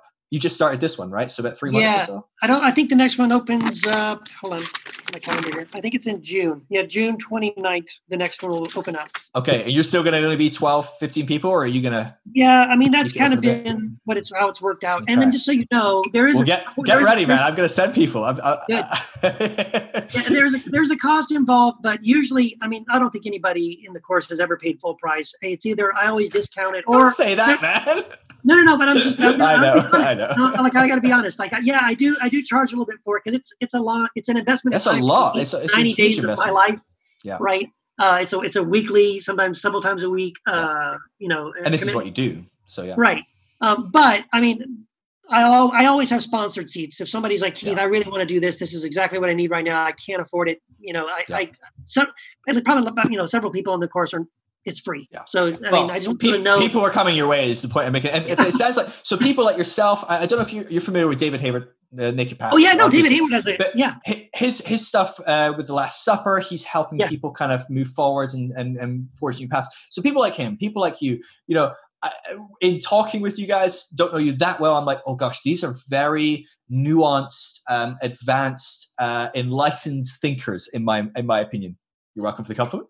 I know if it means that much coming from me, but uh, sometimes that might be a, a, a discrediting factor for a lot of people. Oh God, Phil thinks they're enlightened. God, they must be a nightmare. Um, but um, but you know, so I look at that and I'm like, okay, yes, you're the sort of person I want to send someone to to uh, start looking at how can I start reconstructing something of faith, of spirituality.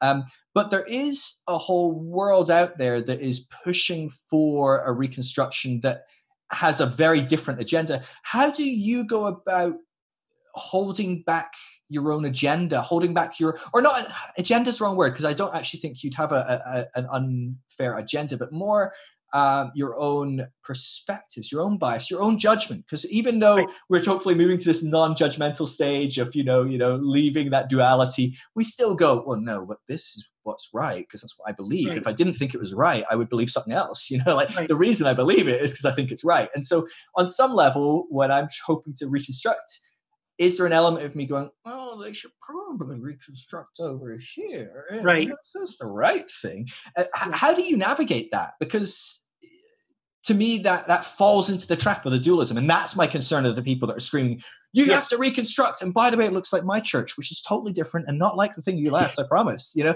Right, right, right. No, there's exactly. a danger there, right? Yeah, so no, you're exactly right, and and I and I'm glad I get a chance to address this because I agree with you. Um, uh, I, I like. I'm very again. I just already I've said this many times. I'm very anti-programmatic. I, I don't Mm. want anything to be prepackaged and like I'm not shrink wrapping something and handing it to you. So reconstruction. Um, certainly, I've had my own reconstruction. I'm going through my own reconstruction right now. My goal though is not make you mold to my reconstruction experience. Like my, I believe everybody has a different reconstruction experience, or we all start at different points. We're all going through our different stages of it. So I don't tell people how to reconstruct. I don't tell them your reconstruction should look like this and include these things. That's not what I do. What I really do is, um, I, in general, I'm laying out for you many, many, many, many options Mm. these are several things you, and it's up to you, you could decide, for example, um, developing new uh, faith practices, right? Um, here are many, many different things on several different categories. I'm going to ask you to try at least one from each of these categories, but you get to pick which ones. And, and you get to decide, oh, I tried this and I hated it. Okay, fine. Then don't do that. That's fine. Right. Good. Try something else. Find what works for you, for Mm. where you are, and then you get to decide how you are going to move forward in this reconstruction Mm. process. And I, and I'm not going to tell you what it is. I'm not going to tell you how. I'm going to give you some tools some resources some uh, some some ideas some like hopefully a catalyst that inspires you moving forward to empower you to figure Yeah. out okay for me right now reconstruction I really need this. I really need to develop that. I need to learn this or grow in this area or whatever. Good now, I want to be able to help you and resource you to do that, but on your time and in your speed and in whatever direction you want to go, you decide what that looks like. Yeah, that's, so that's what I try to it's, do. So it's much more built around um, giving people tools than actually teaching. Uh, you know, oh, you've got this pillar of hell. Let me tell you the, you know, whatever. It's it's Right. much more. Here, here's tools. Here's you know, you need to rebuild new practices of spirituality, of engaging with with what you consider is definitely beyond. You can deconstruct God and Jesus and everything, but you still go with a something else more, Right. whatever. Right. So here's why don't you try contemplation? Why don't you try meditation? Why don't you Yes. try you know breathing exercises why don't you try some yoga you know like here, here's different things you can try and if you want to go back and try singing kumbaya to jesus that's also an option you know here's, Yes. here's a whole host of a smorgasbord of things to experience um Yeah. that's a very different model to the uh, many people that are crying out for reconstruction and what they mean is oh i've got the answers to your question on hell the end times the cross the you know because that generally speaking is what a lot of people and even people that are deconstructing are are very um, quick to offer their conclusions that they've come to. This is a very, uh, if you're looking at uh, Spiral Dynamics, this is very orange, right? I mean, it, it's it's very modern thinking. It's I've, I've deconstructed this this stupid superstitious belief because the Bible said or because the Pope or the pastor said, and I've looked at it and I've studied the answers and I've looked at it all logically, and I can tell you it's not penal substitution, it's Christus Victor. Ah, that's not the Christus Victor, it's sacrificial, you know, mimetic theory. Or the ransom you know, theory. Exactly, it's ransom, it's moral, you know. But it's all, but and the danger is that that is, and that will feed a lot of people in that. The, the danger is that a lot of people that are deconstructing are still looking for a bit of certainty. They're still looking for someone with the best argument to convince them. Um, so it is again, it's it's it's it requires quite a bit of development for you to go. Oh, you're just giving me tools. I have to go figure this out. And Yeah. actually, you're telling me there probably isn't even a black and white end goal. Oh, that's Yeah. really disappointing. Yeah, do, do you find that with people that they're a little disappointed that you're not like reconstruction doesn't mean here's I'm going to give you a package and you'll be done because I feel like it, for me, in some senses, like I said, I love this. I get excited. I've been doing this from the get go. I was raised. My mom was like, "Don't believe anything I say. Don't believe anything your father says. Don't believe anything the church tells you." I was a pastor's kid, so it's a double down on my dad. Um, but you know, it's just like don't believe things because people will tell you, especially if they're in authority. Think about it, Yep. question it. You know, Yeah. so I loved that growing up, um, and I'm really thankful for that legacy and that that element. It's also been very problematic for me. Um, but generally speaking, people are exhausted. People are tired of deconstructing. People just want to rest. They want it. They want an end to it, in a sense. Um, and and what I'm hearing from you is you're not offering an end to it. You're offering tools to be able to manage it and navigate it in a more healthy way. Would that be a would that be a fair summary of what the course would be? And Yeah. it's not an end to deconstruction, but it's actually how do I now step into a place where deconstruction is a a normal everyday experience, but actually I'm I'm navigating it in a more healthy way that allows me to build and develop and grow um, and feel like I'm moving forward rather than just spiraling downwards. Right. Yeah. It Well, look, yeah, that's what I tell people when we're, you know, on- the very last week of the course. I say, you know, um, there's a reason why this course is called Square One. When Mm, you finish the course, uh, it's not finish line. yeah, It's okay. Good. Now, Square One. Take the take your first step into this reconstruction thing. So that's what I'm doing is trying to help prepare people for this process. I'm going to give you some tools. We're going to talk about it. We're going to work through it. We're going to, you know, all these things. But when when you finish the course and you finish, it's not like, oh, Keith, thank you, Ding, you fixed me. I have reconstructed. It's all done. Thank you so much. No, no, yeah, you are now just beginning this now this process of learning how to manage your own deconstruction and reconstruction process. yeah, Uh, I'm here to help you. I want to, you know, sure, if you need help, advice, or blah blah blah, but it's yours. You get to decide what that looks like. And you know, like if you after you've gone through the course, like I said, I've got this private Facebook group, and I encourage people to still continue to help each Mm. other through this, you know, and resource each other through these things, and uh, encourage each other through these things. But the the goal of it is not to finish the process. The goal of it is to really give people all the tools they need to begin this process, um, and hopefully do so in a way that they have a really good chance of navigating it in a very healthy way. So that's what that's my goal. That's awesome, Keith. Man, I love your heart. I love your your desire to help people to to help people navigate this. It's obvious that you've gone through this. You've you've, you've you know you've learned it the hard way, maybe. Yeah. Um, and the great way is, is, is the best way. Um, it is you know it's in suffering that it's all forged into something beautiful, generally speaking. Um, but uh, I, I, really love it. I think it's one of the most important things that is is deeply lacking. You know, I would say you go 10, 15 years ago, there was there was very few people helping people on the process of deconstruction. I think there's many people stepping into that world now. There's a lot of people helping pastor people in that process. There's there's but right now there's a very few people still going, like you said right in the beginning. You know, like there's very few people who are offering, hey, I've got I've got some tools for you to kind of like start feeling like you're not at the end, but actually transitioning into this being healthy and and and a, and a positive experience for you rather than like this terrifying uh it's it's a it's definitely it's not negative because it is positive as well but it's definitely a bit of a mix you know when you're yes. losing your friends you're losing your community you're losing your family sometimes I mean yeah. marriages are falling apart I mean it can be really really challenging for a lot of people so yeah. I really appreciate you uh putting stuff to that together. And like I said, I'm gonna I'm gonna you need to let remind me when when you when you launch, and I'm, i will post about it and I'll push people your way. So um, you're, you're gonna have to vet if you're only gonna take 12, 15 people, you're gonna have to vet with, uh, okay, with people good. I'm sending. So. Um, right. But I'd love that. I, would really love to to push that. And and why don't you um, let people know if they want to um, follow you, if they want to engage with you, if they want to hear more from you. What are some great ways? You've got the um, Heretic Happy Hour is a great place. They're going to hear from you, and uh, we have Matt Distefano, and who else is on that? Is it Jamal? Jamal Jivanji. Yeah. So you guys are on that. Is, is that a great place to hear more from you, or do you have you have people on right? Yeah, we have guests. We, we call them the Heretic of the Week. We have different okay. interviews. Um, yeah, so that's one place. You can go to heretichappyhour.com. There's a website, and you can listen to the shows, and it's it's a lot of fun. Right. Um, also, I have a blog. So it's just my name, keithgiles.com. Uh, it's a Patheos blog. It's on Path, uh, Patheos Progressive channel. I blog. I usually at least two, twice a week, maybe three times a week. I'll post a new blog post there, uh, and then I'm, I'm, on Twitter and Facebook as well. I'm pretty accessible um, on both of those platforms.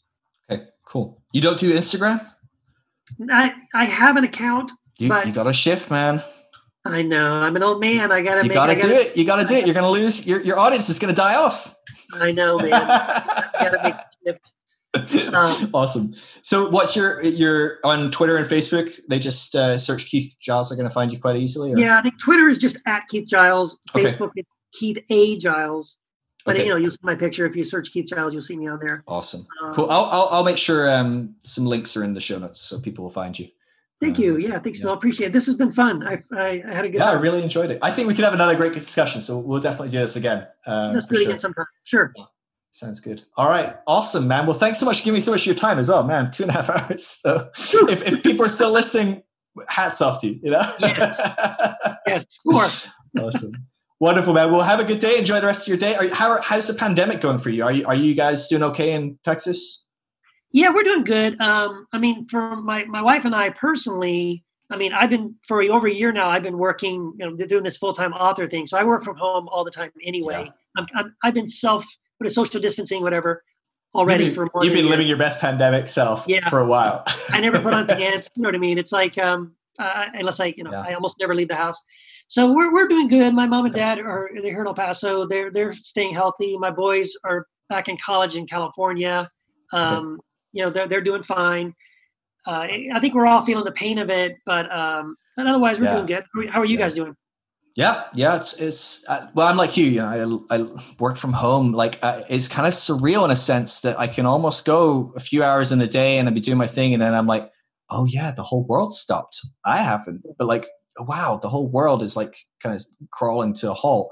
Um, it's kind of a surreal thing, isn't it? When when you yeah. when that's I think for people that were going to work every day and now are working from home, or you know, or can't work at all, or you know, whatever it might be, it's quite a, a severe shock but for me, I'd stay at home, I'd write, I'd do some research, I'd study, I'd Skype people, or you know, record some podcasts. It's all very similar, um, yes. and so uh, I, am incredibly privileged to be honest with you. It might it might affect things like finances and stuff, uh, knock on effect, but right now we're doing okay. My wife's a tutor, so she can do a lot of that online.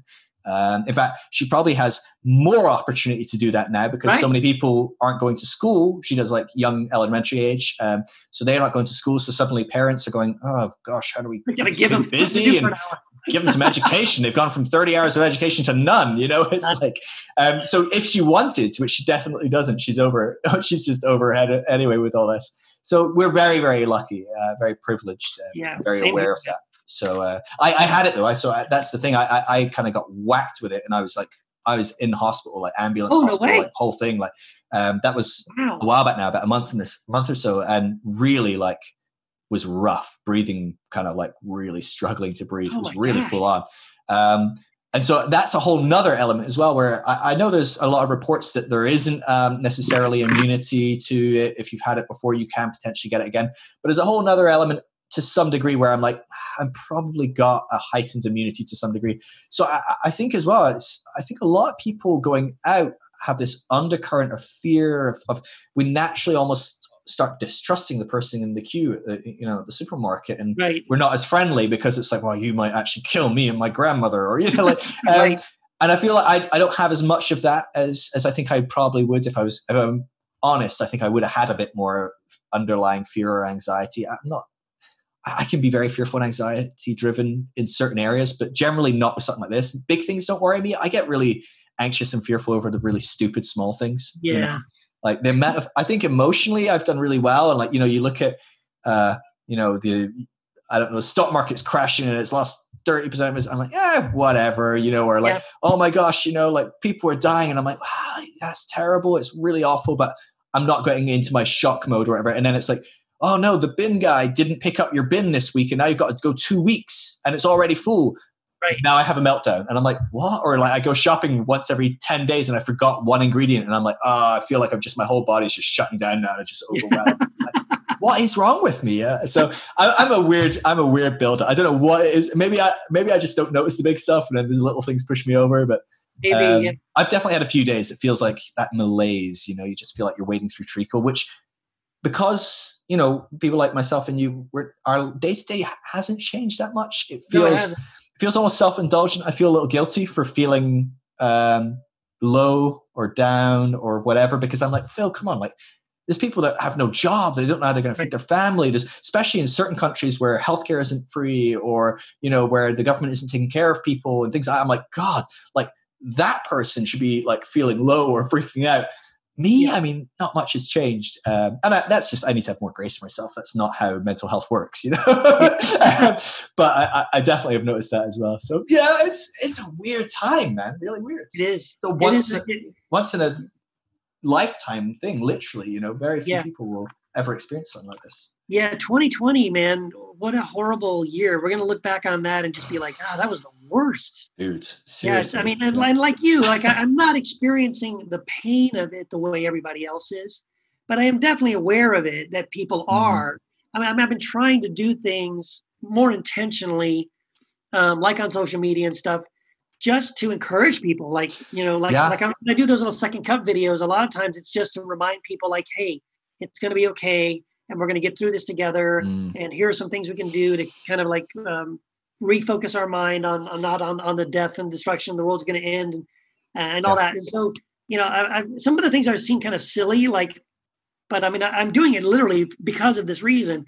Like I, i've been doing these um, lyrics jams with some friends of mine that are musicians and, and songwriters Okay. and we get together on wednesday nights and just read lyric, song lyrics and talk about music and art and all that stuff and like that's one of the things i've been doing because it's like it's just that's awesome. it's hopefully it's an encouraging thing. It's fun. It's it's entertaining. It's it's it feeds your soul and um and it distracts us hopefully from all the horrible things happening in the world. Like I'm just trying to do what I can, if I can, lift people out of some of the junk. Because like like you said, you and I aren't feeling it so much, but other people really are. Yeah, yeah. Oh, I I can't imagine. Um, yeah, I've got friends that are like really in the thick of it, and, and we're very lucky in the UK. We've been, uh, I mean, the way we've handled things hasn't been the best, but we're at least lucky in the sense that our our infrastructure is there for us in a way that Right. a lot of parts of the world just don't have the the fallback that we do, and so. Yeah. Um, yeah, it's it's it's a weird time. Yeah, I saw I saw a thing the other day. It's a news piece, and it was like um, uh, 20 sarcophagus uh, uncovered in Egypt recently, just like last week or something. And like the, the top comment on it was like, dude, get those back in the ground. This is not the year to screw around. like, I'm like, yeah, do not open those, dude. Have you Yeah. seen the mummy? Because if that's ever going to happen, it's this year, right? We're not, not, no, we're coming up from May. We're about to hit the next terrible news. I do not want it to be 20 mummies roam the earth. Well, yeah. And then like I saw or yesterday too, like yeah, this week, you know, they they, they released those. The U.S. Navy, really, Pentagon released three videos of these UFOs that they had tracked. It was like officially Right, from yeah. the Pentagon admitting. Here's actual footage, and we're going to call it. These are UFOs. And again, people are freaking out, like, "Oh crap! Now aliens are going to like invade the planet. Like, what next?" Dude, you know that's got to be Trump sitting going, God, man, I have made some terrible statements recently that are really coming down hard. Right, guys, what's the most controversial thing you got? You, do, you, do we have any alien stuff? What's the Area 51 situation? No? Okay. You seen any UFOs? Maybe? Okay, let's get that out to the public. Quick. No one's going to be talking about bleach or anything else now. That's right. UFOs. Oh my gosh. Yeah. That's fascinating. Uh, I love it, dude. Thanks so much for coming on. I really enjoyed it. We should uh, we should definitely stay in touch. Uh, Yeah. Absolutely, man. Thanks so much. Yeah. I'll catch you later. Yeah, all the best. All right. Take care. All right, much love. All right, that was Keith Giles. What a legend. If you want to connect with Keith, you can find him over on Twitter. Uh, it's just Keith Giles. On Facebook, it's Keith Giles1. Um, I'll put the links in the show note, obviously. Um, he's over at keithgiles.com. Um, and so I'm sure he would love to hear from you if, if you enjoyed this podcast. Uh, He's putting out some great content. Of course, when he uh, launches his um, his uh, course, uh, uh, Square One, um, I'd encourage you to check that out as well. I don't remember what date he said now that is off the top of my head, but um, keep an eye out for that because spaces will be limited as, as he said, and, and it sounds absolutely fantastic. Um, and so, yeah, do keep an eye out for that. If you are hungry for more content as well, there is always thegracecourse.com. Um, there's hundreds of uh, different teachings and videos and all sorts of stuff on there for free. Um, and you can also support what um, I'm doing by creating free resources for everyone. Um, it does, it takes full time. I spend 50, 60, 70 hours a week sometimes um, pastoring people, helping people in their process of deconstruction, putting out resources, creating these podcasts. Um, and all the study that goes into that as well. Um, and so, if you would love to help support me, it would be a great blessing. You can do that through thegracecourse.com. Um, anything is is uh, is hugely helpful. Just a little gift of five dollars a month. Um, it, it really adds up to make a big difference for uh, me and my wife, and so that would be amazing. But again, never any pressure in that, never any requirement.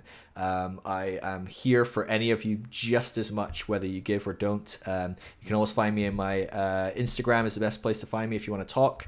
Um, just Phil Drysdale um, over on uh, Instagram. And uh, finally, as always, check out the Deconstruction Network if you're not on there. Um, we're doing some fascinating research into who deconstruction Christians are and trying to change the narrative of that. And it's also a place where you can connect with other people, hopefully in your area, finding people that are closer to home that are going through a similar process of deconstructing their faith. Um, I would encourage you, if you're feeling lonely in that process, check out the deconstructionnetwork.com um, and maybe see if you can find some people in your area. All right, well, I'll see you for the next podcast in a few days. Cheers.